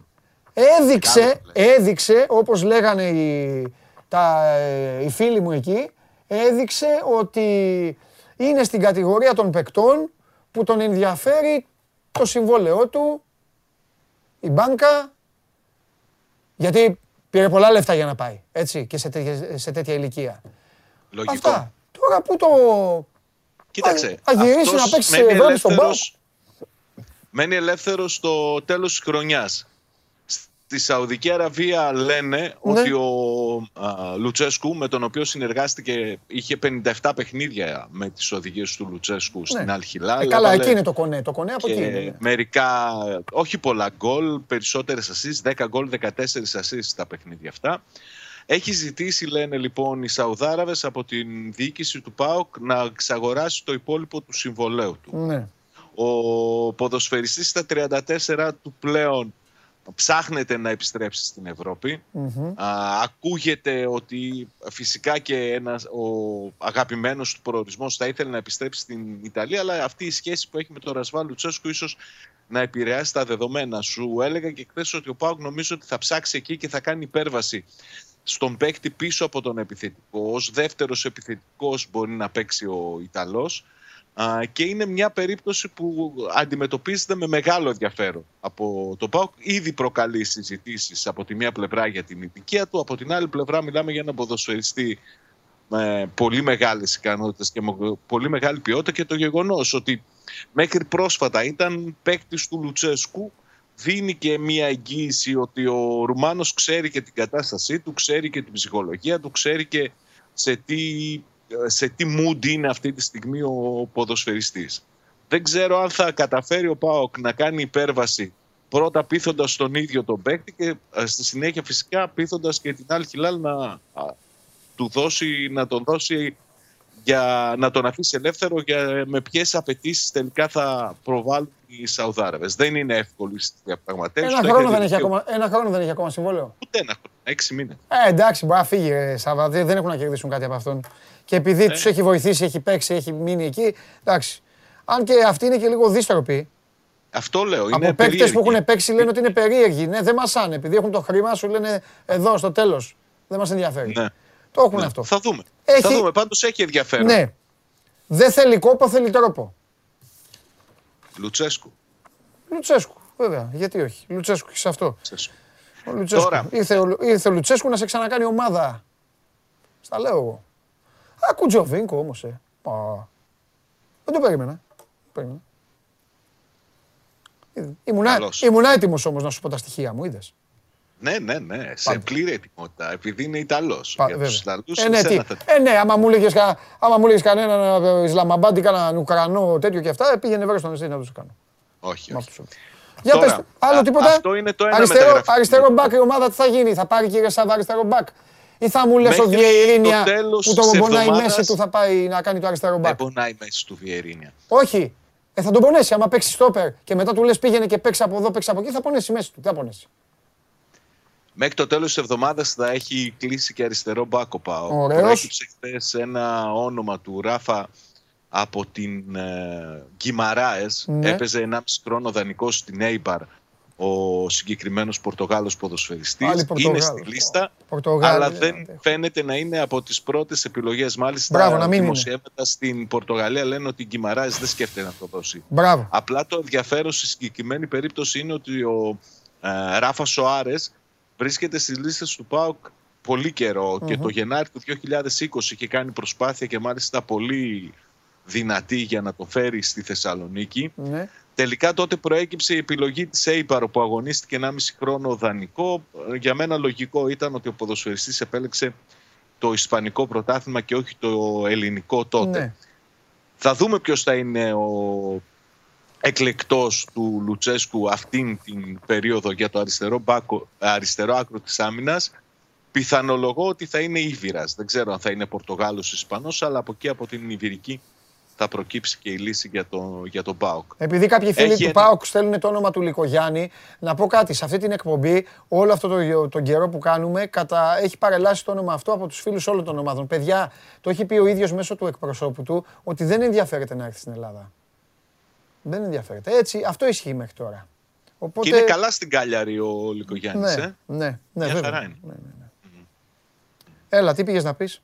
Τώρα, έχει ένα φιλικό σήμερα, το πρώτο τελευταίο στην Ολλανδία, με αντίπαλο τη Χέρακλες, μεσημεριάτικο, τρεις η ώρα ξεκινάει. Mm-hmm. μάλλον θα πάει και πάλι σε δύο ενδεκάδες. Το ενδιαφέρον είναι ότι συμφώνησε με τη Φέγενορτ σε ένα επίσης μεσημεριανό φιλικό την Κυριακή, τελευταία μέρα στην ουσία της παρουσίας τους στην Ολλανδία, ναι, να παίξουν τέσσερα ημίχρονα από μισή ώρα για να δώσουν και οι δύο προπονητές περισσότερο χρόνο στους ποδοσφαιριστές τους. Τέσσερα ημίχρονα, μισή ώρα. Με τη Φέγενορτ. Δηλαδή, με τη Φέγενορτ. Ναι, θα παίξουν, θα παίξουν έντεκα, δύο ενδεκάδες για μία ώρα. Εντάξει, είναι αρκετά καλός χρόνος για αυτό το σημείο της προετοιμασίας. Γιατί κάποια στιγμή θα αρχίσει να, θα πρέπει να δίνει περισσότερο χρόνο στους παίκτες που θεωρεί ότι είναι βασικοί. Και η Λιβερπουλάρα από... χθες δύο προπονητικά σαράντα πέντε λεπτά έδωσε. Ναι. Βρήκα την ευκαιρία να το πω. Πάμε. Ε, τώρα, αν περάσει η Bohemians στην Ντούντελανς, που είναι το, η πιθανή αντίπαλη του ΠΑΟΚ στο τρίτο προκριματικό γύρο του Conference League, και μιας και άκουσα ότι οι περισσότεροι θεωρούν ότι ο ΠΑΟΚ τελικά θα βρεθεί στους ομίλους, ενημερώθηκε χθες ο ΠΑΟΚ από την UEFA ότι το παιχνίδι, σε περίπτωση που περάσουν οι Ιρλανδοί, θα γίνει το πρώτο εκεί, το εκτός έδρας, θα γίνει στις τρεις Αυγούστου και όχι στις πέντε που oh. είναι αρχικά προγραμματισμένο. Εντάξει, δύο μέρες δεν έχουν και πολύ μεγάλη σημασία, αλλά είναι σημειολογικό ότι θα ξεκινήσει λίγο νωρίτερα η επίσημη σεζόν για το, για το ΠΑΟΚ. Αυτά και, α, και περιμένουμε τις ανακοινώσεις για τα διαρκείας με μεγάλο ενδιαφέρον, να δούμε ποιες θα είναι οι προϋποθέσεις, ποια θα είναι η πληρότητα που θα πρέπει να καλυφθεί και φυσικά να δούμε και ποιες θα είναι οι τιμές για τους φίλους του ΠΑΟΚ που έχουν ενάμιση χρόνο να βρεθούν στο γήπεδο. Τέλεια, τέλεια, τέλεια. Ωραία, έλα, τα λέμε αύριο. Άντε, φιλιά. Καλή συνέχεια. Γεια σου, Σάβα μου. Γεια σου. Αυτός ήταν ο... ο Σάββας Γιοβάνογλου για τις εξελίξεις. Α, το όνομα του Τζιοβίνκο θα απασχολήσει και φυσικά το αριστερό μπακ μετράει μέρες, όπως ακούσατε από τον πάντα έγκυρο Σάββα Γιοβάνογλου, λίγες ακόμη μέρες μέχρι να οριστικοποιηθεί και να μάθουμε ποιος θα πάρει το χρήσμα με τις προβλέψεις να μιλάνε για ήβυρα. Τώρα, αν θα είναι Ισπανός ή Πορτογάλος, πω πω, δεν τους Πορτογάλους δεν τους αντέχω. Όλο Πορτογαλία, Πορτογάλη, Πορτογάλη. Πάμε στον Αγναούτογλου από τον καημό μου. Σου αγοράζω όσο χρόνο θέλεις, Γιώργο μου. Λοιπόν, εδώ παιδιά, εσείς ρωτάτε, βρήκατε ωραία ευκαιρία να συζητήσετε για τον Τζιοβίνκο. Ωραία κουβέντα είναι. Δεν χρειάζεται να τσακώνεστε και να αντιλέει ο ένας τον άλλον. Ωραία, παίκτης είναι. Πήγε για τα χρήματα. Εγώ το είπα πρώτος. Το λένε όλοι οι Ιταλοί. Εκεί πήγε, ε, πήγε στο Καναδά, πήγε μετά στην, α, στην Αραβία. Α, τώρα, οκ, okay, ήρθε η ώρα. Αισθάνεται ότι θέλει να επιστρέψει. Ο ατζέντης του είναι λογικό να τον. Α, πηγαίνει και να τον προτείνει σε διάφορα μέρη. Για το Λυκογιάννη σας είπα, ε, τι άλλο λέτε εδώ σε αυτά τα τελευταία, ε, για τον Μπάμπα, μετά, με τον Γεωργακόπουλο, θα τα έχουμε πει. Ε, ένα ωραίο, έχει στείλει ο Φώτης, το έχει ξαναστείλει, η Λίβερπουλ πήρε πρωτάθλημα, το έχει πάρει πέρυσι Φώτη μου, η Ιταλία Euro, ε, ο Μέση Κόπα Αμέρικα, η Μπάξ πρωτάθλημα και οι Άγγλοι τίποτα. It's coming home, εκεί το έχουμε. Λοιπόν, πάμε. Πάμε στο Βαγγέλη Αρναουδογλου, πάμε, γιατί και η ΑΕΚ έχει τα δικά της και επαναλαμβάνω, ε, μπορεί εσείς τώρα να πλακώνετε πάλι τα ονόματα και τις απορίες σας, αλλά το ενδιαφέρον όλων είναι στο Σεράγεβο. Πάμε.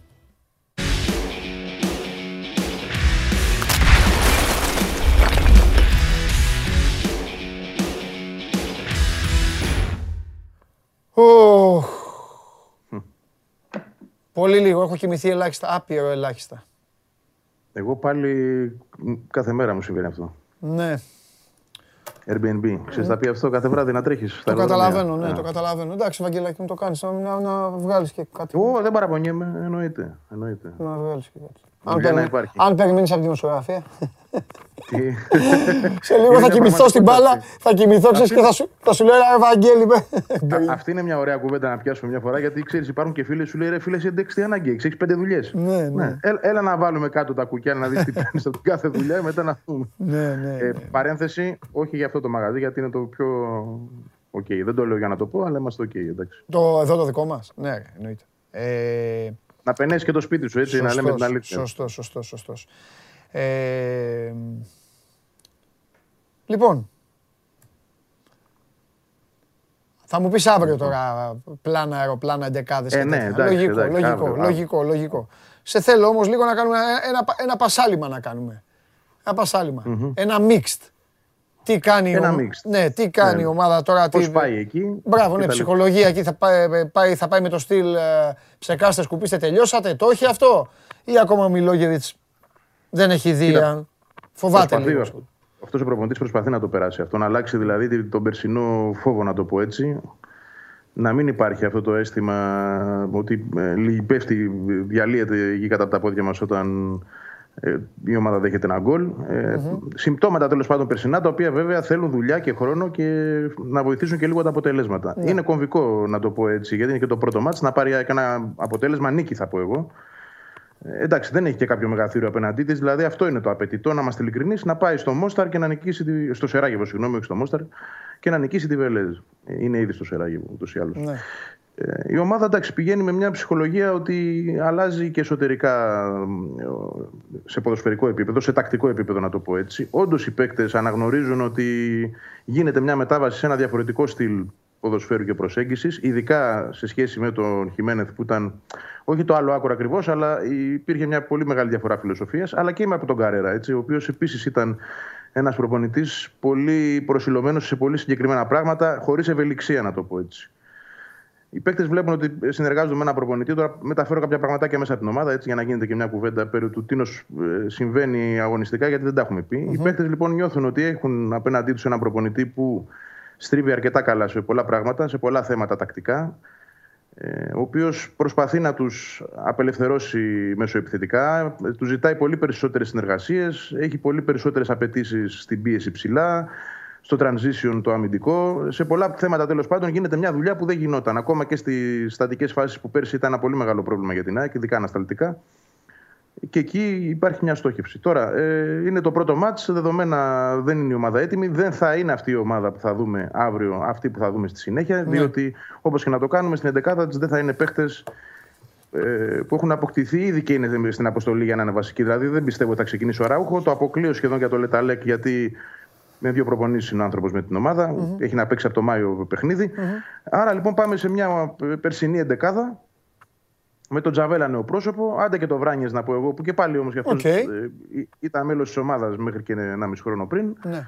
Έχει εικόνα, δηλαδή θα είναι δύσκολο να προσαρμοστεί. Και κατά mm-hmm. τα άλλα, αυτοί που ξέρουμε. Ειδικά στη μεσαία γραμμή που ε, δεν υπάρχουν προσθήκες πέραν του Λεταλέκ, που ξαναλέω δεν, δεν θεωρώ ότι θα παίξει. Ή τουλάχιστον βασικός. Ε, υπάρχουν και απόλυες του Σιμός και του Γαλανόπουλου. Άρα έχουμε το Σάχκοφ και το Σιμάνσκι να σηκώνουν το βάρος σε ρόλους οι οποίοι δεν είναι οι δικοί τους. Δεν είναι εξάρια, ε, ούτε ακριβώς οχτάρει κάποιος εκ των δύο. Είναι κάτι ενδιάμεσο, έτσι. Λοιπόν, αυτό το, το καταθέτω όχι για να μπούμε σε πλάνα εντεκάδας, απλά για να πω ότι θα δούμε κάτι το οποίο δεν θα είναι η ΑΕΚ που θα δούμε αργότερα. Ε, τώρα, αλλά το λογικό, πώς... είναι αυτό, λογικό είναι αυτό. Ναι. Λογικό είναι. Εντάξει, λογικό είναι, είναι πολύ νωρίς. Το θέμα για αυτές τις ομάδες είναι πολύ νωρίς. Υπάρχει αυτό το mix που κάθονται και λένε στις ελληνικές ομάδες. Δεν τους αδικώ, αλλά λένε αυτά τα παιχνίδια έρχονται νωρίς. Πρώτον, εσείς το κάνατε και έρχονται νωρίς. Δεν μιλάω σε ένα Βαγγέλη. Εσείς το έχετε κάνει αυτό. Με την κατάντια σας. Με το να μπαίνετε και να αποκλείεστε και να γελάει όλος ο κόσμος μαζί σας. Παίζετε νωρίς. Παίζετε νωρίς λοιπόν και αρχίζετε μετά. Ναι, να τα αντιμετωπίσουμε και λίγο σαν φιλικά. Δεν είναι φιλικά, είναι επίσημα. Και ναι, πρέπει, ναι. πρέπει να τα παίξεις, πρέπει να τα κερδίσεις. Γιατί αν δεν τα κερδίσεις, δεν θα παίζεις μετά. Μετά θα παίζεις το, το Μάη. Θα παίζει η ΑΕΚ. Τώρα τυχαίνει και τα λέω στο Βαγγέλη. Πάει σε όλους αυτό. Θα παίζει η ΑΕΚ εικοστή πέμπτη του Μάη και μετά θα παίζει πέντε Ιουνίου. Στην... Που λέει ο λόγος, το κάνω λίγο, το κάνω λύσα. Δεν έχω δίκιο, ρε Βαγγέλη. Η ιστορία ε, έχει δείξει ότι δεν, δεν είσαι μακριά από αυτό. Και αυτό γίνεται. Την κατάσταση εκεί θα φτάσουμε. Και μετά αρχίζουν κόντρα δικαιολογία και ξανά δικαιολογία. Και μετά αυτό. Και έρχεται ένας προπονητής και λέει: να δούμε. Να δικαιολογήσει και ο προπονητής, γιατί θέλει να δικαιολογήσει και τον εαυτό του.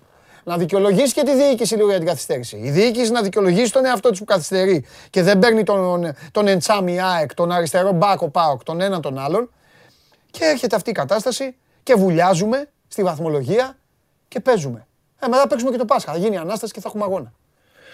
Ναι, εντάξει, περίμενε κανείς. Αυτά είναι και άϊπνος από... και αγριέψα κι άλλο. Καλά κάνεις. Μετά από τόσο και τόσα χρόνια που οι ομάδες είχαν μια σχετικά καλή παρουσία, έτσι, ε, ναι. στα, στα ευρωπαϊκά δρόμενα και έχει κερδίσει η Ελλάδα έδαφος, ότι δεν θα έχουμε ούτε μία στο Europa League. Μα ούτε μία. Είναι και οι τρεις στο Conference, έτσι. Ε, ε, τηλεόραση ε, το okay. έχει το μάτς, για να μην τα ξεχάσω. Αυτά είναι σημαντικά. Ενδιαφέρουν τον κόσμο δηλαδή. Τηλεόραση ακόμα είμαστε στον αέρα αυτή τη στιγμή. Γίνεται προσπάθεια, αλλά, αλλά ως ήθιστε αυτό το πράγμα κλείνει ναι. είτε σήμερα είτε την τελευταία μέρα. Θα, ναι. ή την προηγούμενη, δηλαδή είτε τη μέρα ναι. του αγώνα. νομίζω δεν θα υπάρχει πρόβλημα. Ναι. Τουλάχιστον και στην ΑΕΚ περνούν την αισιοδοξία ότι θα γίνει κάτι. Ακόμα δεν έχουμε τον πάροχο. Έτσι, αυτό μας ενδιαφέρει περισσότερο για να δούμε και πού mm-hmm. θα το παρακολουθήσει mm-hmm. ο κόσμος. Mm-hmm. Με τα γραφικά να πω, Παντελή, ότι εντάξει, δεν, δεν υπάρχει κάτι σε εξέλιξη. Απλά θα πω ότι φαίνεται ότι κλειδώνει το θέμα του Χατζησαφή για αριστερά. Ναι. Το λέω γιατί βγήκαν κάποια ονόματα χθες προχθές, δεν, δεν υπάρχει λόγος να τα συζητάμε, δεν, ναι. δεν παίζουν τα ονόματα. Okay. Και φαίνεται ότι έχει κατασταλάξει εκεί με το Χατζησαφή.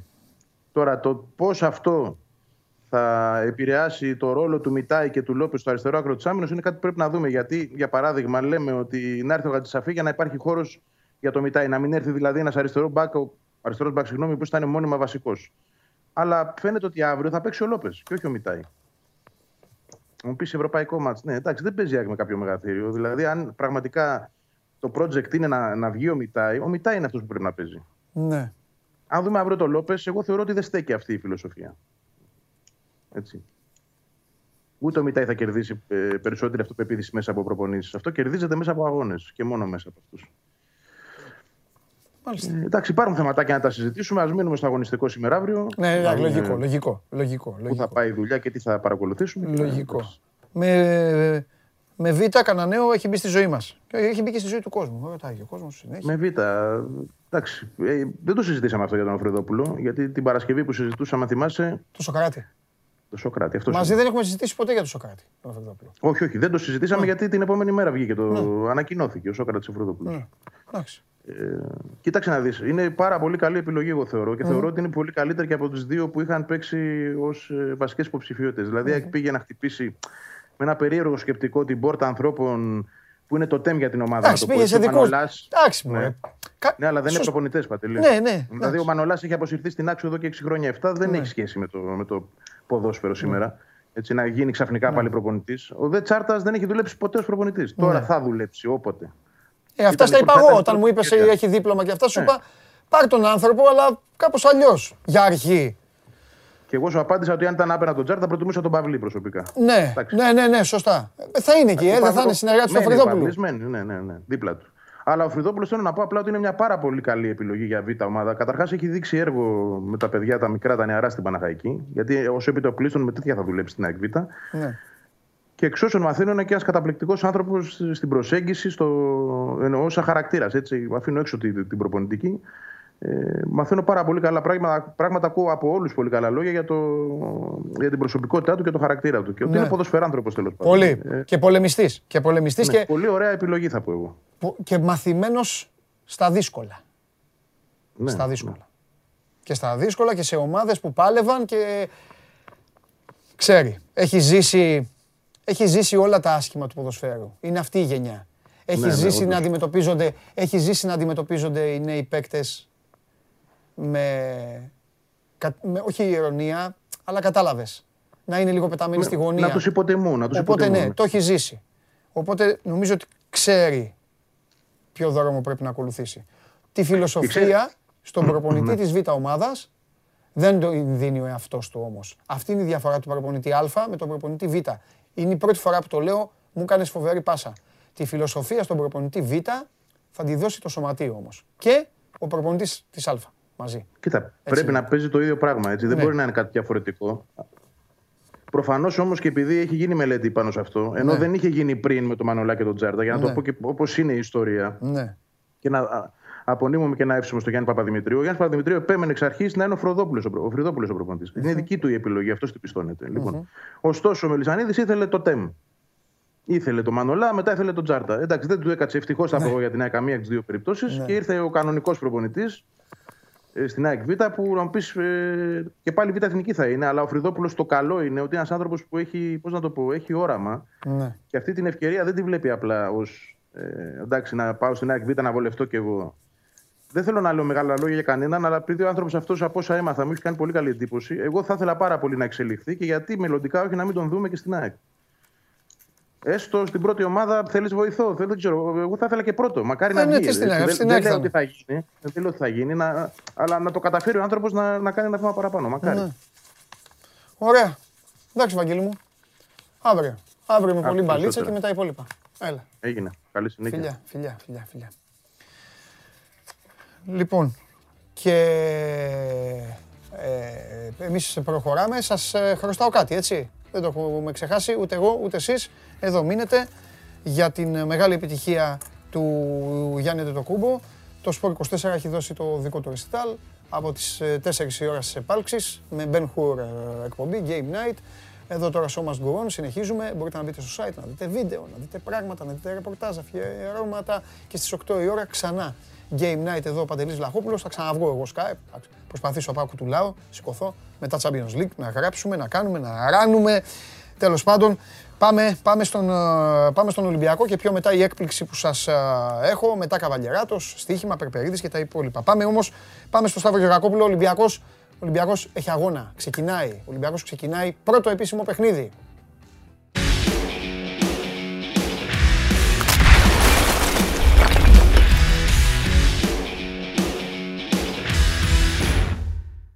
Λοιπόν, έλα. Και τώρα που έκατσες, τι χαμογελάς, χαμογελάς. Έκατσες, χθες έλεγες την εντεκάδα, τώρα τι θα πεις. Την δεκαοκτάδα, να σε κάνω. Πώς είσαι? Θα πούμε την αποστολή με καλά. Να πούμε ότι γουστάρεις. Χαρούμενος πολύ με Γιάννη Αντετοκούμπο. Σωστός. Συμμετέχω. Και καλά κάνεις. Στη γενικότερη χαρά. Καλά κάνεις, πολύ καλά κάνεις. Λοιπόν, ανοίγει η αυλαία. Ανοίγει η αυλαία, ο Ολυμπιακός ξεκινάει. Έτσι. Περιττό είναι να πούμε ότι αν γίνει κανένα καθάρισμα είναι ακόμη καλύτερο. Ε, βέβαια, από το πρώτο μάτς. Και αν είναι και στεγνό το καθάρισμα, ακόμα, ακόμα καλύτερα. Ακόμα καλύτερα, ναι. ναι. Ξεκάθαρα. Αυτός είναι ο στόχος. Ο ναι. Ολυμπιακός, αν μπορεί, από σήμερα να καθαρίσει την πρόκριση. Το είπαμε και τις προηγούμενες μέρες. Το λέμε και σήμερα. δέκα η ώρα το παιχνίδι, να θυμίσω. Nova Sports ένα και Mega τηλεοπτική μετάδοση. Mm-hmm. Πιο πολλά, Παντελή, νομίζω έχουμε να πούμε για τον κόσμο σήμερα.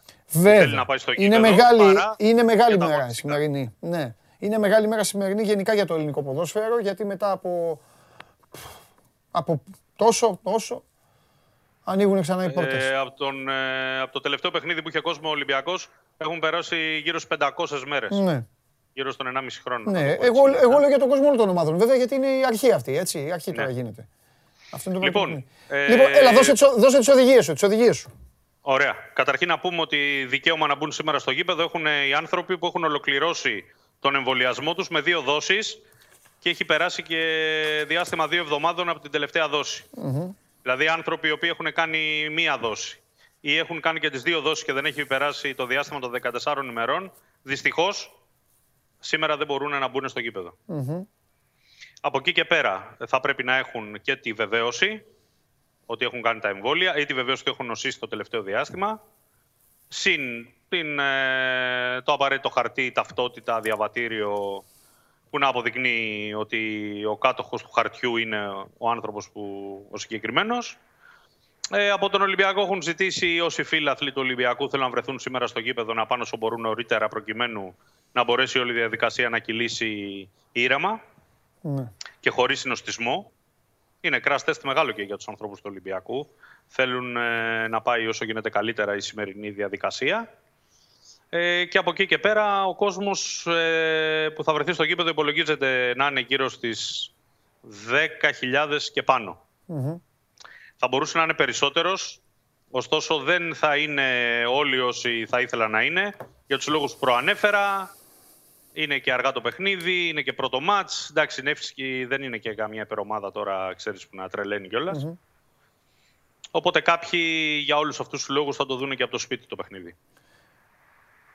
Ε, επειδή έχω ένα θέμα ε, υποσχεθεί στον κόσμο και το έχω έτοιμο και την ξέρεις τη δουλειά εσύ αυτή, ότι αυτά τα θέματα δεν μπορούν να περιμένουν. Και επειδή απ' έξω οι φίλοι σου, ε, ωραίους φίλους έχεις, θέλουν να σε ξεπετάξω.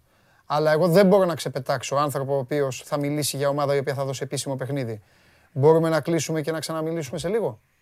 Βεβαίως. Είσαι υπέροχος. Είσαι υπέροχος. Δες και το θέμα και μετά θα μου πεις ότι είχα και δίκιο. Φιλιά πολλά.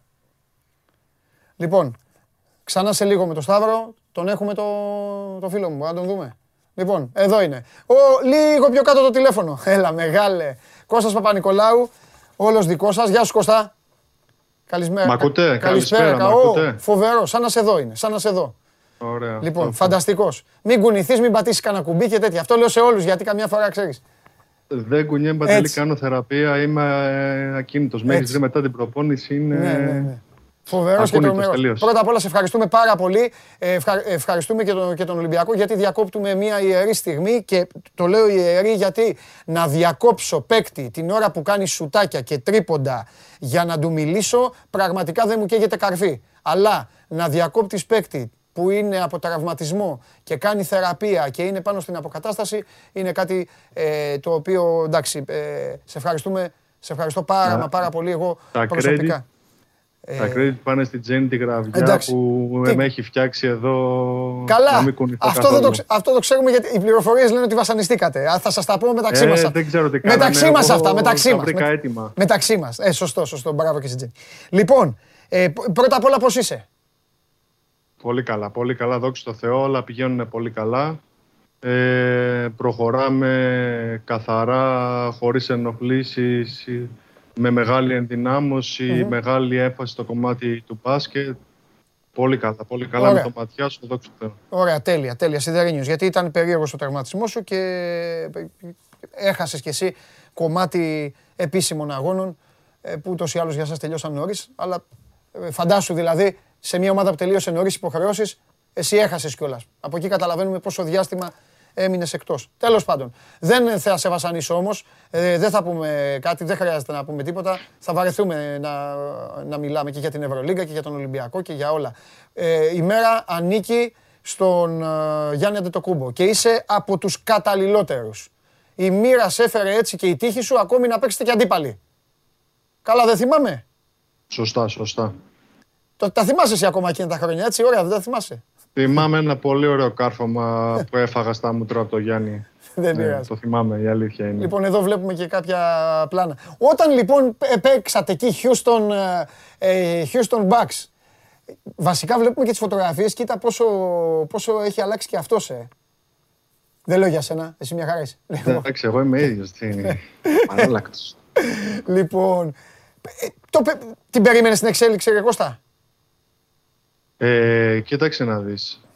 Καταρχήν, πηγαίνοντας εκεί ο Γιάννης, όταν πρωτοπήγε, ε, έβλεπε ότι είναι ένα βάση κορμιού, δηλαδή ένα ακατάργαστο, ακατα, ακατέργαστο διαμάντι. Ε, από εκεί και πέρα δεν νομίζω ότι πολλοί μπορούσαν να φανταστούν ε, την εξέλιξή του. Mm-hmm. Συγγνώμη, μπερδεύομαι, αλλά έχω και επιστροφή λίγο και ακούω τον εαυτό μου και γι' αυτό. Εντάξει, εντάξει, εντάξει. Ε, αλλά από την άλλη, βλέποντας το πώς δουλεύει, αν κάποιος έχει την ευκαιρία δηλαδή να δει τον Γιάννη πώς δουλεύει, πόσο προσιλωμένος είναι, πόσο συγκεντρωμένος είναι, τότε θα καταλάβαινε ότι προσπαθεί για κάτι μεγάλο, για κάτι σπουδαίο, για κάτι τρομερό. Ε, έζησες τους οργανισμούς, έζησες τις ομάδες του, του N B A. Πόσο δύσκολο, έγινε κουβέντα, έχει γίνει κουβέντα πολλές φορές. Πόσο πιο δύσκολο είναι να το κάνεις αυτό με το, με το Milwaukee? Κοίταξε, αυτό που έχει καταφέρει ο Γιάννης είναι να πάρει ένα πρωτάθλημα παλιάς κοπής, αν μπορώ να το πω. Mm-hmm. Δηλαδή, ένας ναι. παίχτης που έγινε draft από μια ομάδα, κατάφερε να γίνει ο superstar της ομάδας και χωρίς να φέρει άλλους superstar, που έχει γίνει πολύ τσιμωδός τα τελευταία χρόνια, κατάφερε να οδηγήσει την πόλη του στο πρωτάθλημα. Σίγουρα πάρα πολύ μεγάλη συμβολή, συμβολή και του Λόπες και του Holiday, όπως και του Μίτλετον, ναι. γιατί και αυτός είναι ένας superstar, superstar, αλλά αυτοί οι δύο μεγάλωσαν μαζί. Δεν είναι ότι ο ένας ετοιμάστηκε αλλού και ήρθε να συμπληρώσει τον άλλον. Ναι. Είναι πάρα πολύ σπουδαίο πράγμα και είναι κάτι που το βλέπαμε παλιά, ότι ήταν ένας μεγάλος σε κάθε ομάδα και είχαν πολύ καλούς υποστηρικτικούς τριγύρω. Mm-hmm. Τι έχει αλλάξει, τι, τι έχει βελτιώσει το παιχνίδι του, εσύ που το, τον παρακολουθείς βήμα-βήμα? Έχετε παίξει αντίπαλοι, συμπαίκτες στην εθνική ομάδα. Νομίζω ότι κάνει βήματα, έτσι. Κάθε, κάθε χρόνο κάτι φτιάχνει. Κάθε χρόνο. Έχει γίνει καταρχήν super dominant μες, στο, μες στη ρακέτα. Mm-hmm. Έχει γίνει κυρίαρχος, δηλαδή δεν, αν γυρίσει είναι καθαρά δικό του θέμα, αν θα το χάσει, αν θα το βάλει. Είναι ένα τεράστιο κορμί, σουτάρει πάνω από όλους, ε, οπότε όταν θα του δοθεί το μισό βήμα μέσα στη ρακέτα, εκείνη ξεκάθαρα πάνω στο του ευχαίρεια αν θα πει, αν θα βγει. Mm-hmm. Και βλέπουμε πόσο έχει δουλέψει, γιατί νομίζω, αν δεν κάνω λάθος, έχω ακούσει κάποια στιγμή ότι είχε ένα ποσοστό της τάξης εξήντα τοις εκατό, το οποίο είναι ένα πάρα πολύ καλό ποσοστό, δεδομένο και των κορμιών που έχει να αντιμετωπίσει και τις βοήθειες που έρχονται και όλα τα, τα πράγματα που προσπαθούν οι αντίπαλες ομάδες να κάνουν για να το σταματήσουν. Ναι. Παλεύουν ναι, να το σταματήσουν, αλλά εδώ φτάσανε, εδώ φτάσανε στο σημείο ε, να ζούμε στιγμές παλιές του ευρωπαϊκού μπάσκετ. Γιατί τώρα στην Ευρωλίγκα αυτά που κάνουν στο εν μπι έι, στο Γιάννη, δεν τολμούν να τα κάνουν σε εσάς ούτε για πλάκα. Εννοώ να πηγαίνουν επίτηδες να κάνουν φάουλ στον, στον παίκτη για να χάνει τις βολές. Και αυτό σήμερα, σήμερα, χθες, τέλος πάντων, πριν λίγο, δεκαπέντε δεκαεπτά. Σωστό, κάπου εκεί. δεκαεπτά δεκαεπτά, κάπου εκεί. Και αυτό ξαναδείχνει δεκαεπτά δεκαεννιά. Ξαναδείχνει το mentality του. Πόσο πολύ συγκεντρωμένος ήταν σε ένα τόσο κρίσιμο παιχνίδι. Το να βάζεις καταρχήν πενήντα πόντους από μόνο του είναι σπουδαίο, αλλά πόσο μάλλον σε ένα τέτοιο παιχνίδι με την κρισιμότητα που έχει το παιχνίδι. Ε, πες μου κάτι τώρα. Ε, θα σου αρέσει η ερώτηση. Είναι τριγκαδόρικη πολύ. Πόσο θα αλλάξει τώρα αυτό το πράγμα όλο εκεί, όλο εκεί το μαγικό κόσμο, αυτό που έχει γίνει τώρα, που έχει κάνει ο Γιάννης με το Milwaukee, πόσο θα τους θυμώσει τώρα τους υπόλοιπους, όλο αυτό τον οργανισμό, όλες τις άλλες ομάδες, ομάδες που έχουν δώσει λεφτά, ομάδες ιστορικές όπως αυτή που έπαιξε εσύ, ομάδες ε, με πολύ καλούς παίκτες που είχαν προβλήματα τραυματισμών, ρε παιδί μου, όπως οι Nets, ξέρω εγώ. Όλο αυτό θα ταρακουνηθούν, θα γίνει, θα ξεκινήσει, ο... θα φτιάξουν μια νέα ιστορία οι Αμερικάνοι να έχουν να συζητάνε. Καταρχήν νομίζω ότι ήδη γίνεται, αλλά νομίζω ότι τώρα ακόμα περισσότερο ο Γιάννης θα δημιουργήσει, πιστεύω, μια νέα τάση. Mm-hmm. Μια νέα τάση σε όλο το εν μπι έι. Δηλαδή υπήρχε η μόδα, η μόδα σε εισαγωγικά του LeBron James, ε, ένας περιφερειακός παίχτης με μεγάλη δύναμη, πολύ dominant κτλ. Και τώρα έρχεται ο Γιάννης να επιστρέψει το παιχνίδι στα power forward, στους ψηλούς. Εγώ θεωρώ ότι θα δημιουργήσει μια δική του τάση. Μια δική του μόδα, αν θέλεις. Ναι. Δική του, αλλά θα, θα πρέπει και να την, να την υποστηρίξει. Για να τα λέμε όλα. Γιατί εντάξει, γιορτάζουμε, χαιρόμαστε, κάνουμε, αλλά το ξέρεις και εσύ. Η κορυφή, εντάξει, φτάνεις στην κορυφή, πρέπει και να μείνεις. Εντάξει, δεν είναι εύκολο. Γι' αυτό σου είπα ότι οι άλλοι τώρα θα είναι αγριεμένοι. Και μιλάμε για το σίγουρα οι άλλοι θα είναι αγριεμένοι, το Milwaukee και από την πλευρά του ίσως είναι απελευθερωμένο. Να έχει και αυτό σωστό. Ένα, να φεύγει ένα μεγάλο βάρος από πάνω, ναι, από πάνω τους. Ε, επίσης η επιτυχία αυτή κάνει τους παίχτες πιο εύκολα να, να παίξουν πλάι στο Γιάννη, έχοντας δει τι μπορεί να κάνει. Είναι πολλά και τα υπέρ και τα κατά. Ναι. Όπως σε κάθε, σε κάθε ομάδα, κάθε φορά. Δηλαδή υπάρχουν δεδομένα που είναι υπέρ και κατά. Ναι, ναι. Αλλά θεωρώ ότι αυτό το πρωτάθλημα θα απελευθερώσει ακόμα περισσότερο τον Κόκκι και τον Γιάννη και τον Μίτλετον και όλους τους παίκτες που είναι χρόνια εκεί. Ναι. Δηλαδή. Και κρατάω κάτι, είπες, είπες κάτι πολύ σημαντικό. Ίσως τώρα ανοίξει και πιο εύκολα η πόρτα του Milwaukee. Εντάξει, είναι μια κομμόπολη, είναι, ο άλλος δεν πάει εύκολα εκεί, ο, ο καλός ο παίκτης. Οπότε αυτό μπορεί. Ε, ναι, σί, σίγουρα. Ωραία. Και για να μην σε ταλαιπωρώ άλλο, για να συνεχίσεις και τη θεραπεία, δεν γίνεται να μην σε ερωτήσω. Έχετε παίξει, ε, έχουμε πάει σε διοργανώσεις, έχουμε αποτύχει, ε, του έχουν χρεώσει πράγματα, του έχουν χρεώσει ότι δεν αποδίδει στην εθνική όπως αποδίδει στο εν μπι έι, του έχουν χρεώσει ότι δεν μπορεί να συνηθίσει το μπάσκετ, να το καταλάβει, στην, ε, το, θα τον παίξουν οι ευρωπαϊκές ομάδες όπως στο εν μπι έι, έχουν χρεώσει σε εσάς. Ότι είστε παικταράδες με τις ομάδες σας, αλλά όταν πηγαίνετε και σμίγετε με το Γιάννη, ε, ξαφνικά μεταμορφωνόσαστε ε, σε κάποια κατώτερα μπασκετικά πλάσματα και ε, ε, αφήνετε έναν άνθρωπο ο οποίος δεν έχει συνηθίσει να παίζει απέναντι σε αντιπάλους που εσείς τους ξέρετε. Όλα αυτά, Κώστα μου, έχουν γραφτεί και έχουν υποθεί, έτσι δεν είναι, από όλους μας. Δηλαδή, εσύ Παπανικολάου ξέρεις τον Ευρωπαίο παίκτη και αντί να μπεις μπροστά να παίξεις με τον Ευρωπαίο, τον αφήνεις και πάει ο Ευρωπαίος και εκθέτει τον Αντετοκούμπο ή τον ρίχνει στην παγίδα και όλα αυτά.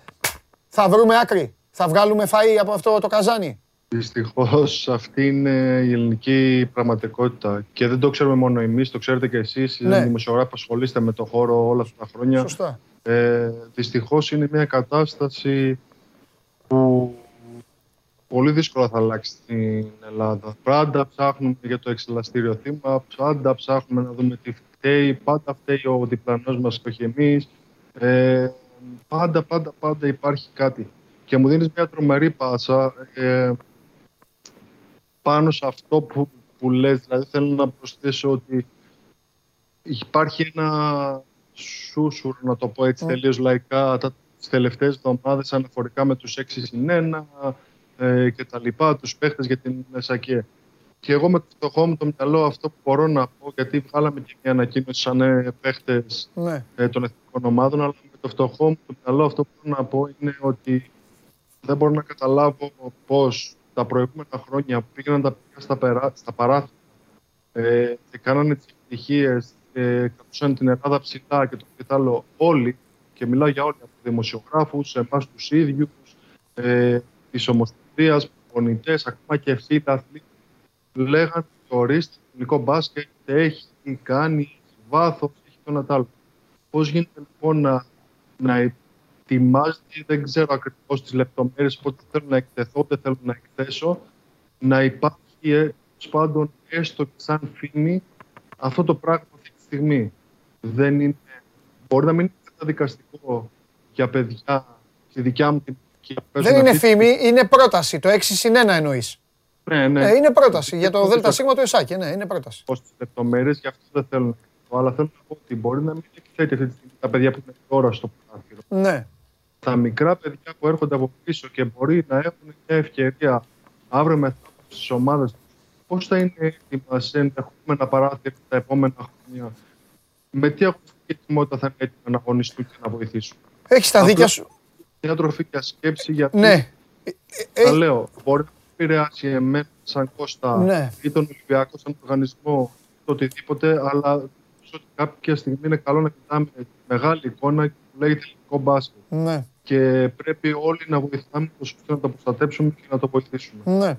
Έχεις χίλια δίκια. Είναι, είναι τροφή. Αλλά θεωρώ, Κώστα μου, ότι αυτό είναι ένα από τα πιάτα που είναι πάνω στο τραπέζι και επειδή είσαι διεθνής και έχεις κατακτήσει τα πάντα και έχεις παίξει και σε, πέρα από το ελληνικό πρωτάθλημα έχεις παίξει το ισπανικό, έχεις παίξει το εν μπι έι.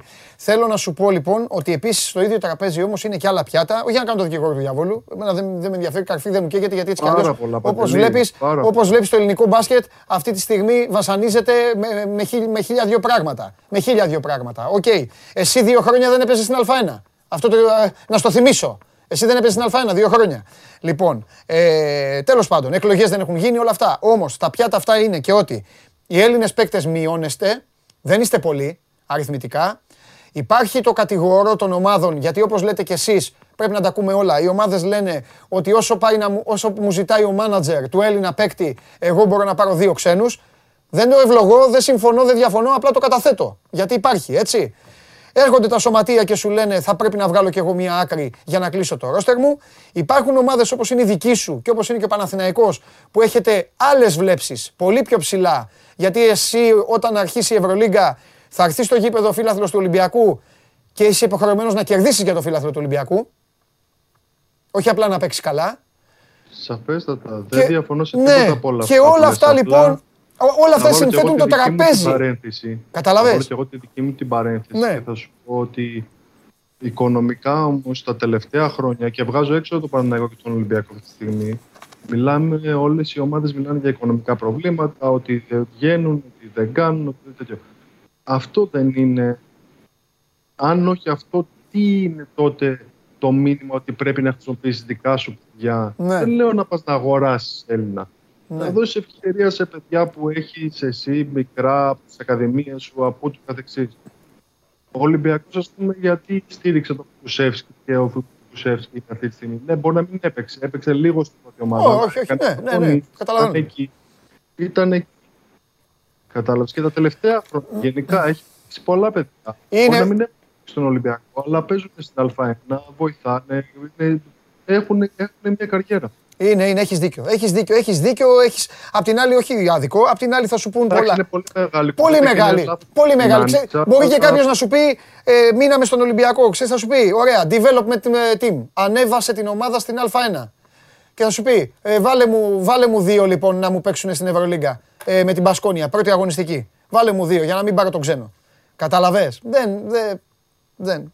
Δεν είπα να γίνει. Ναι, τέλος πάντων, εντάξει, είναι μεγάλη κουβέντα. Κατάλαβε. Και δεν θέλουμε. Όχι, έκανες. Χρειάζεται μια ολόκληρη εκπομπή. Τέλεια. Ναι, τέλεια. Όμως ευχαριστώ πολύ γιατί βγήκες ευθέως, γιατί το είπες, τοποθετήθηκες και είναι πολύ σπάνιο να ακούμε και παίκτες να μιλάνε, γιατί συνήθως βγαίνει ένα χαρτί από τον Ψακ, συνήθως ε, καθόμαστε ε, off the record και τα συζητάμε αυτά και επιτέλους βγήκε ένας μπασκετμπολίστας και είπε την άποψή του την κανονική για όλο αυτό που συμβαίνει. Ήταν πολύ ωραίο αυτό.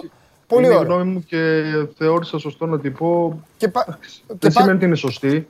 Όχι. Απλά για μένα. Γιατί είναι, είναι... έχει μέρος δίκιο. Να... Όχι, έχει. Όλες είναι σωστές και όλες, έχουν, ε, όλες είναι υποσυζήτηση. Μακάρι να καθίσουν όλοι σε ένα τραπέζι και να τα βγάλουν πέρα και να, το...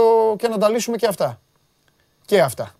Λοιπόν, συνέχισε τη θεραπεία σου. Σε ευχαριστώ πάρα πολύ. Σε ευχαριστώ Καλή πάρα πολύ και θα, θα τα πούμε. Γεια σου, Κώστα μου. Γεια, πολλά. Γεια σου, Κώστα. Γεια σου, Κώστα. Ε, ο Κώστας Παπανικολάου θα παίξει, θα παίξει ε, Τάσο που ρωτάς. Ε, μιλήσαμε για τον Αντετοκούμπο μαζί του και βέβαια καταλάβατε ότι θα μπορούσαμε να, μία ολόκληρη εκπομπή να τη συζητήσουμε για όλα αυτά τα θέματα που έχουν προκύψει. Θα το πιάσουμε αυτό το θεματάκι, Ben Hur σήμερα, μου αρέσει που είμαι και άϊπνος, με τον Καβαλιεράτο σε λίγο. Ε, σας εδώ σας απολαμβάνω. Σας απολαμβάνω, ε, ναι, μένουν έξι ξένοι, είναι ο Σπύρος έξω, καθάρισε ο Καβαλιεράτος. Κώστα, αν βλέπεις την εκπομπή, ξένοι είναι έξι. Πάει αυτό. Λοιπόν, το λύσανε. Ε, σας απολαμβάνω που τσακώνεστε εσείς εντωμεταξύ για το ποδόσφαιρο και για όλα τα υπόλοιπα. Ωραία, καλά κάνετε, μια μεγάλη παρέα είμαστε. Πάμε στο Σταύρο, σας παρακαλώ πολύ ξανά, γιατί... Έλα, αγόρι μου, έλα, έλα. Όταν μιλούν οι πρωταγωνιστές, εμείς στην άκρη να ακούμε. Εντάξει μου, ήταν, ήταν κανονισμένο, αλλά είχε τη θεραπεία, μηνύματα τώρα, όχι έτσι και σου πέσε, σου πέσε εσένα ο κλήρος, θα μπορούσε να πέσεις σε οποιονδήποτε. Το απόλαυσα μια χαρά. Εντάξει. Και θα κάνω και μια μικρή παρατήρηση.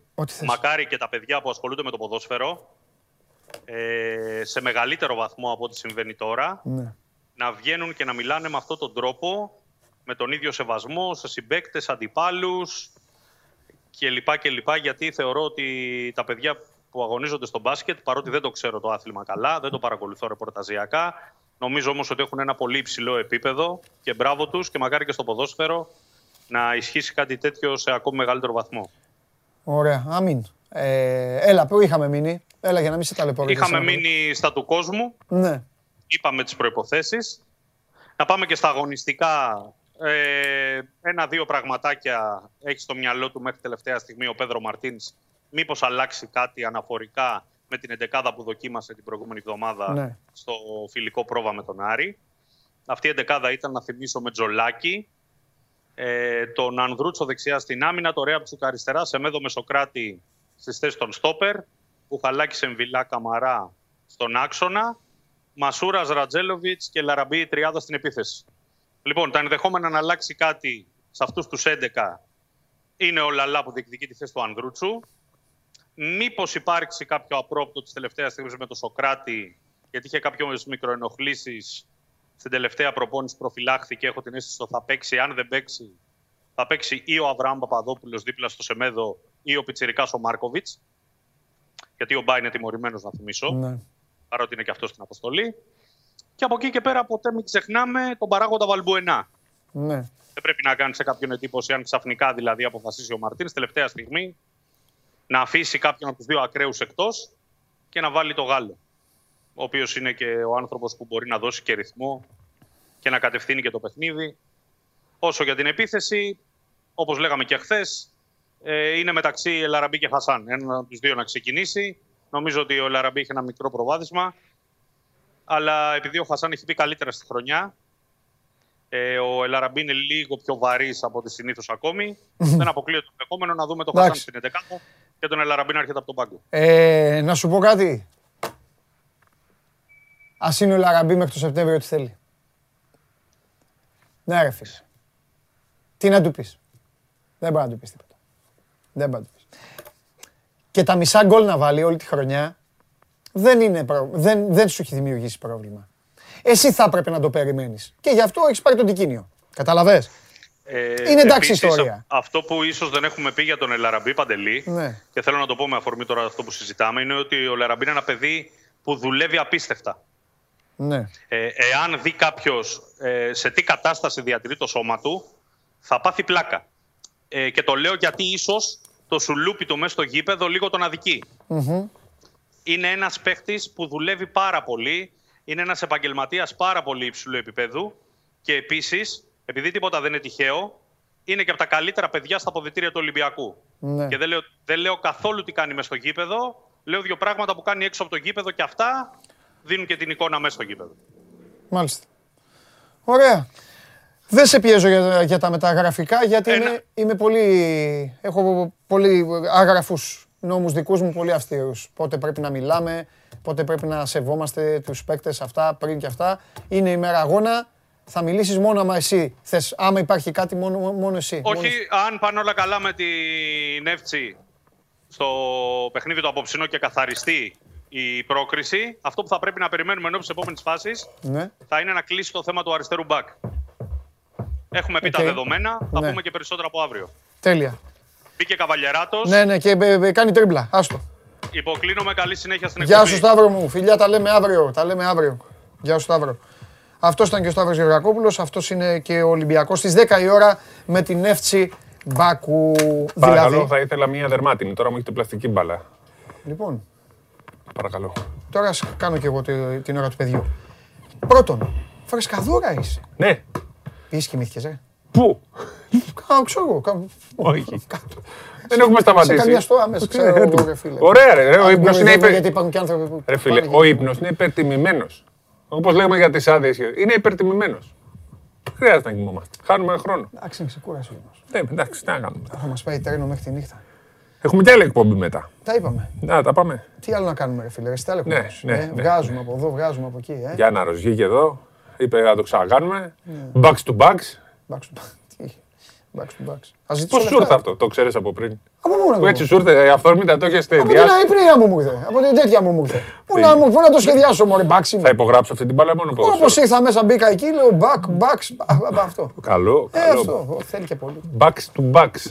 Παπανικολάου, πώς είδες. Δεν πρόλαβα να δω γιατί ήμουν στη διαδρομή. Παλικάρι. Είπε εναντίον των έξι ξενών, ε, των εφτά ξενών. Ας, σου τι δικαιώθηκα. Ναι. Που είπα, έλα, άστο έτσι να μείνει έτσι. Ναι, δεν το... Ποιος έκανε πει, όλοι τους.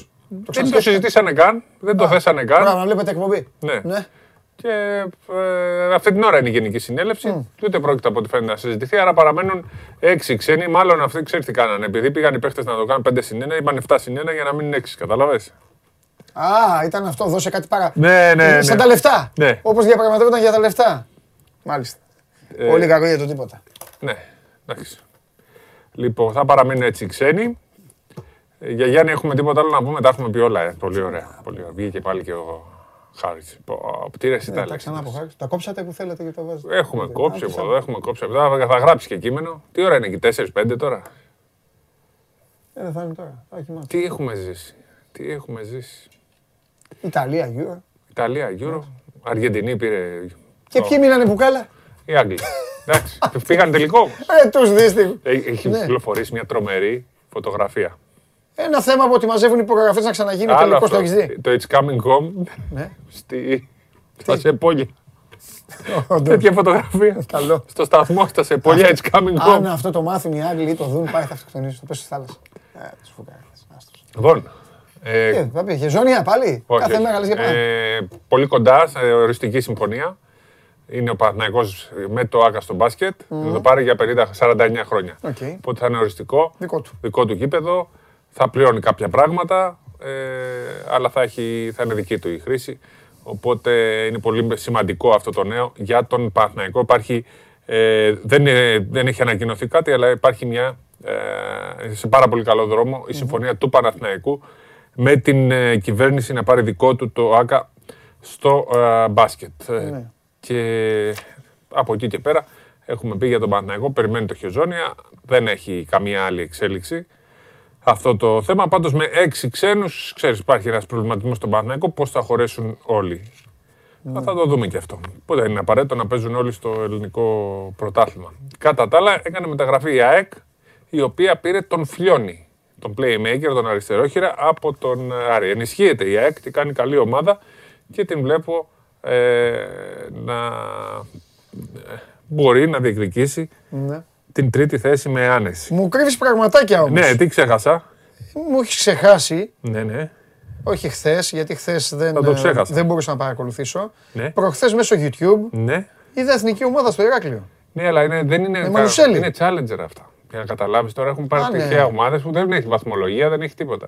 Έχει νικητή, Α, αλλά δεν πάνε ευρωπαϊκό. Δεν μου κρύβεις τίποτα.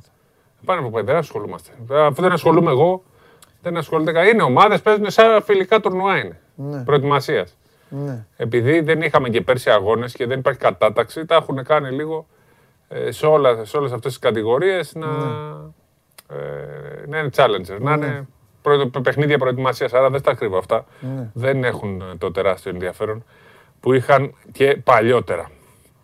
Αυτά δεν έχω κάτι άλλο αυτή τη στιγμή. Σου είπα, νομίζω πρώτη την είπαμε αυτή την ειδησία του έξι, δεν έχει γραφτεί ακόμα κάπου. Ναι, εντάξει, ωραία, μια χαρά. Δεν έχουν τίποτα οι ομάδες, επειδή δεν είπαμε τίποτα. Λέει ένας μιλούσαν για μπασκετικό Ολυμπιακό, εσύ άλλο ακούς, για τον Αντετοκούμπο βγήκε ο άνθρωπος και μίλησε για τα προβλήματα. Αν μιλήσουμε για μπασκετικό Ολυμπιακό με κάποιο μπέκ θα το καταλάβεις. Ε, Γιώργο. Λοιπόν, έλα, Περπερίδη, έλα μέσα, σε θέλω με καβαλιαράτο. Να μου έλα. πει. Όχι, θα τον αφήσουμε όχι τον Περπερίδη. Να τον Περπερίδη. Εσύ, ε, ε, φράπα είναι. Κοιμάται, Εμείς, εγώ δεν είμαι φράπα. δεκαπέντε ώρες όλοι αυτοί. Πώς με βλέπετε. Εσύ είσαι κομμένος. Δείξε με παρακαλώ ένα κοντινό. Ένα... Γιώργο, παίρνα πίσω μου. Δείξε με λίγο. Βγάλε το λόγο σου. Σκηνοθέτης. Σταμάτα. Όχι, να με δείξει, δεν είμαι φράπα. Τι είναι. Μα το είπαμε, δείξε με, δείξε με, δείξε με. Είπα, σκηνοθέτης, τι να κάνω. Λοιπόν, σήμερα κύριος, δεν έφερα χαρτιά για να μην σε ταλαιπωρήσω. Όχι, Παναγίτσα μου, θα πει τώρα, θα σου πω εγώ τι θα πεις. Ολυμπιακός Νεύτσι, over και γκολ και άσος. Τι κάνει, σε καθυστερεί τώρα. Εσύ, εγώ θα σου κάνω το πρώτο. Να φύγουμε, να φάμε κάτι. Ο Βλακόπουλος θέλει να ξαναβγούμε ρε στις οκτώ εκεί. Μετά έχει Champions League όμως, εγώ πρέπει να γράφω μέχρι τις προκριματικά Champions League. Εσύ φταίς. Άντε Γιωργάκα, δοκάρι είχες πάλι, ε. Δυναμό Ζάγκρεπ δύο ένα. Κάτσε ρε, ήσυχα ρε. Πέρασαν εύκολα τα κόρνερ, Δυναμό Ζάγκρεπ επτά έκανε.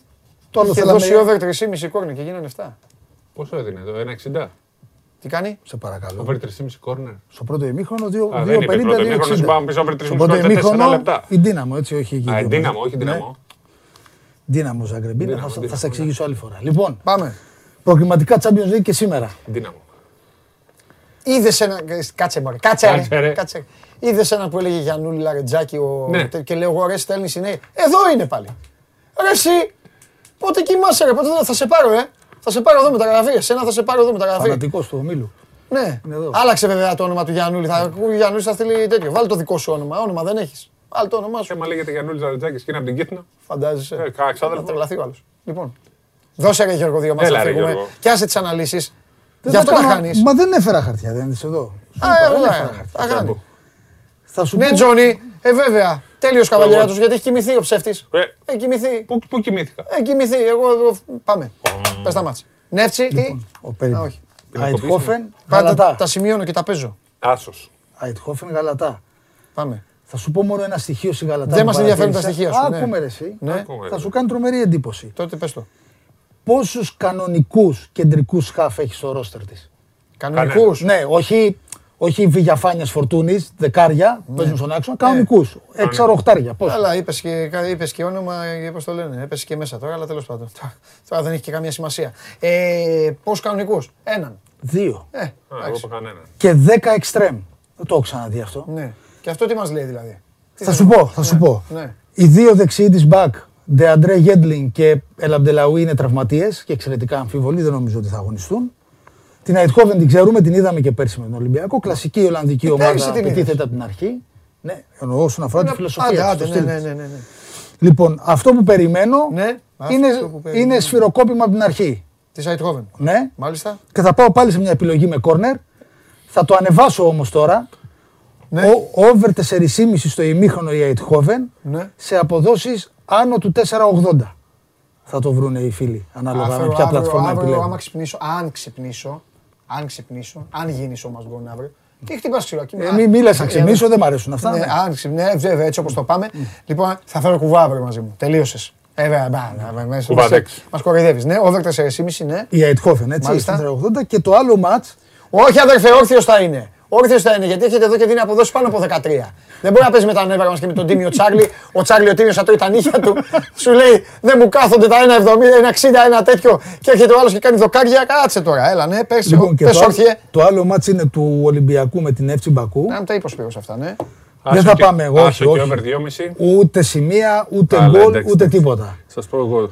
Οι μπαζέροι, οι τίμοι, αυτό που θα κάνουν είναι να παίξουν άμυνα και να προσπαθήσουν να μην φάνε γκολ, να φάνε όσο δυνατόν λιγότερα μπας και έχουν κάποια ελπίδα για τη ρεβάνς. Η καλή τους γραμμή, καταλαβαίνεις πως το εννοώ, είναι η μεσαία, εκεί είναι τρεχαλατζίδες και κοπανάνε. Μου αρέσει πάρα πολύ, Παντελή, να είναι η Νεύτσι η πρώτη ομάδα που θα φτάσει στις τρεις κάρτες στο παιχνίδι σε απόδοση ε, από δύο ογδόντα μέχρι τρία. Αυτό είναι στοίχημα. Τώρα ήδη παίζουμε λότο. Δεν υπάρχει λότο. Ε, εξετάζουμε ξε... τη φιλοσοφία. Σπυριακό, τον ξεφτύλισες. Καλά. Μην πιάσω όμως και αύριο θα έρθει μέσα εδώ. Θα πει μόνο. Μην πιάσει και αύριο, μην πιάσει και αύριο. Μέχρι τώρα δεν έχεις πιάσει. Εντάξει. Μέχρι τώρα στα δύο. Όχι, αγόρι μου, αυτό δεν είναι έτσι. Γιατί τους δίνεις, παρόλο που λέει και ο Τσάρλι, τους δίνεις να παίξουν αυτά. Γιατί έτσι πουλάς αποδόσεις και λες δεκατρία, δέκα τόσο η απόδοση. Δεν τα δίνεις και τα. Δίνεις δύο. Το βλέπεις αυτό το τέρμα εδώ. Το βλέπεις το τέρμα αυτό. Εδώ. Χθες σημάδεψες αυτό το δοκάρι. Προχθές σημάδεψες αυτό το δοκάρι. Δύο δοκάρια έχεις. Λοιπόν, δείξε πάλι την κάρτα εσύ, έλα. Εγώ δύο σημεία. Την κάρτα. Oh. Λοιπόν, Αϊτχόβεν Γαλατά, τέσσερα και μισό κόρνερ, ημίχρονο η Γαλατά. Η Αϊτχόβεν. Η Αϊτχόβεν, ναι, βοήθειά σας. Λοιπόν, και ο Ολυμπιακός Νεύτσι Μπακού, η Νεύτσι πρώτη στις τρεις κάρτες. Ωραία. Τρεις κάρτες πρώτη. Από εγώ σημείωσα, σε παρακαλώ, Ολυμπιακός άσος και over δυόμισι ένα εξήντα. Κλέβεις εκκλησία, ναι. Δεν κλέβει εκκλησία. Δεν κλέβει εκκλησία. Αϊτχόβεν Γαλατασαράι, άσος και over ένα και μισό, ένα εβδομήντα δύο. Άσχημα είναι αυτά. Κουράστηκες. Άσος και over ένα και μισό, πόσο το δίνει? ένα εβδομήντα δύο.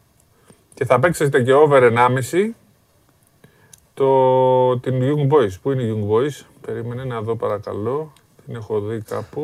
Τρίχες κατσαρές. Λοιπόν, Αϊτχόβεν Γαλατά δύο τέσσερα γκολ. Over δυόμισι κανονικό. Αϊτχόβεν Γαλατά δύο τέσσερα γκολ. Ολυμπιακός Νεύτσι Μπακού, σκορ τρία μηδέν. Άλλο λότο αυτό. Σας διέλυσα. Το σκορ μου άρεσε, ναι. Σκορ σας διέλυσα. Το άλλο. Παντελονάτο. Παντελονάτο. Δείξε Παντελόνι. Απόδοση τέσσερα, παίξτε ένα δεκάρι, θα βγάλετε σαράντα. Τώρα αν πηγαίνετε εκατομμύρια. Λοιπόν, εγώ έχω να σας προτείνω κάτι άλλο. Κάτι άλλο έχω να σας προτείνω. Έξω όλοι. Λοιπόν, φεύγουμε. Τελείωσε και αυτό. Τελείωσε και αυτό. Πανηγυρίζουμε εδώ. Μπράβο Γιάννη Αντετοκούμπο.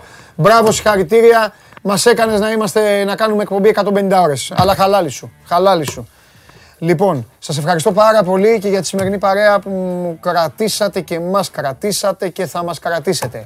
οκτώ η ώρα, Game Night, εδώ ξανά ο Καβαλιεράτος, ο Βλαχόπουλος, οι υπόλοιποι. Χάρης Σταύρου από το Milwaukee. Θα βγει και αυτό το μουτσουνάρα μου, μετά Champions League, γραψίματα και όλα τα σχετικά. Είμαι ο Παντελής Διαμαντόπουλος. Να είστε καλά, να περνάτε όμορφα, να παρακολουθείτε, να απολαμβάνετε, να μην τζακώνεστε, μην τρώγεστε και αύριο στις δώδεκα, Show Must Go Live ξανά.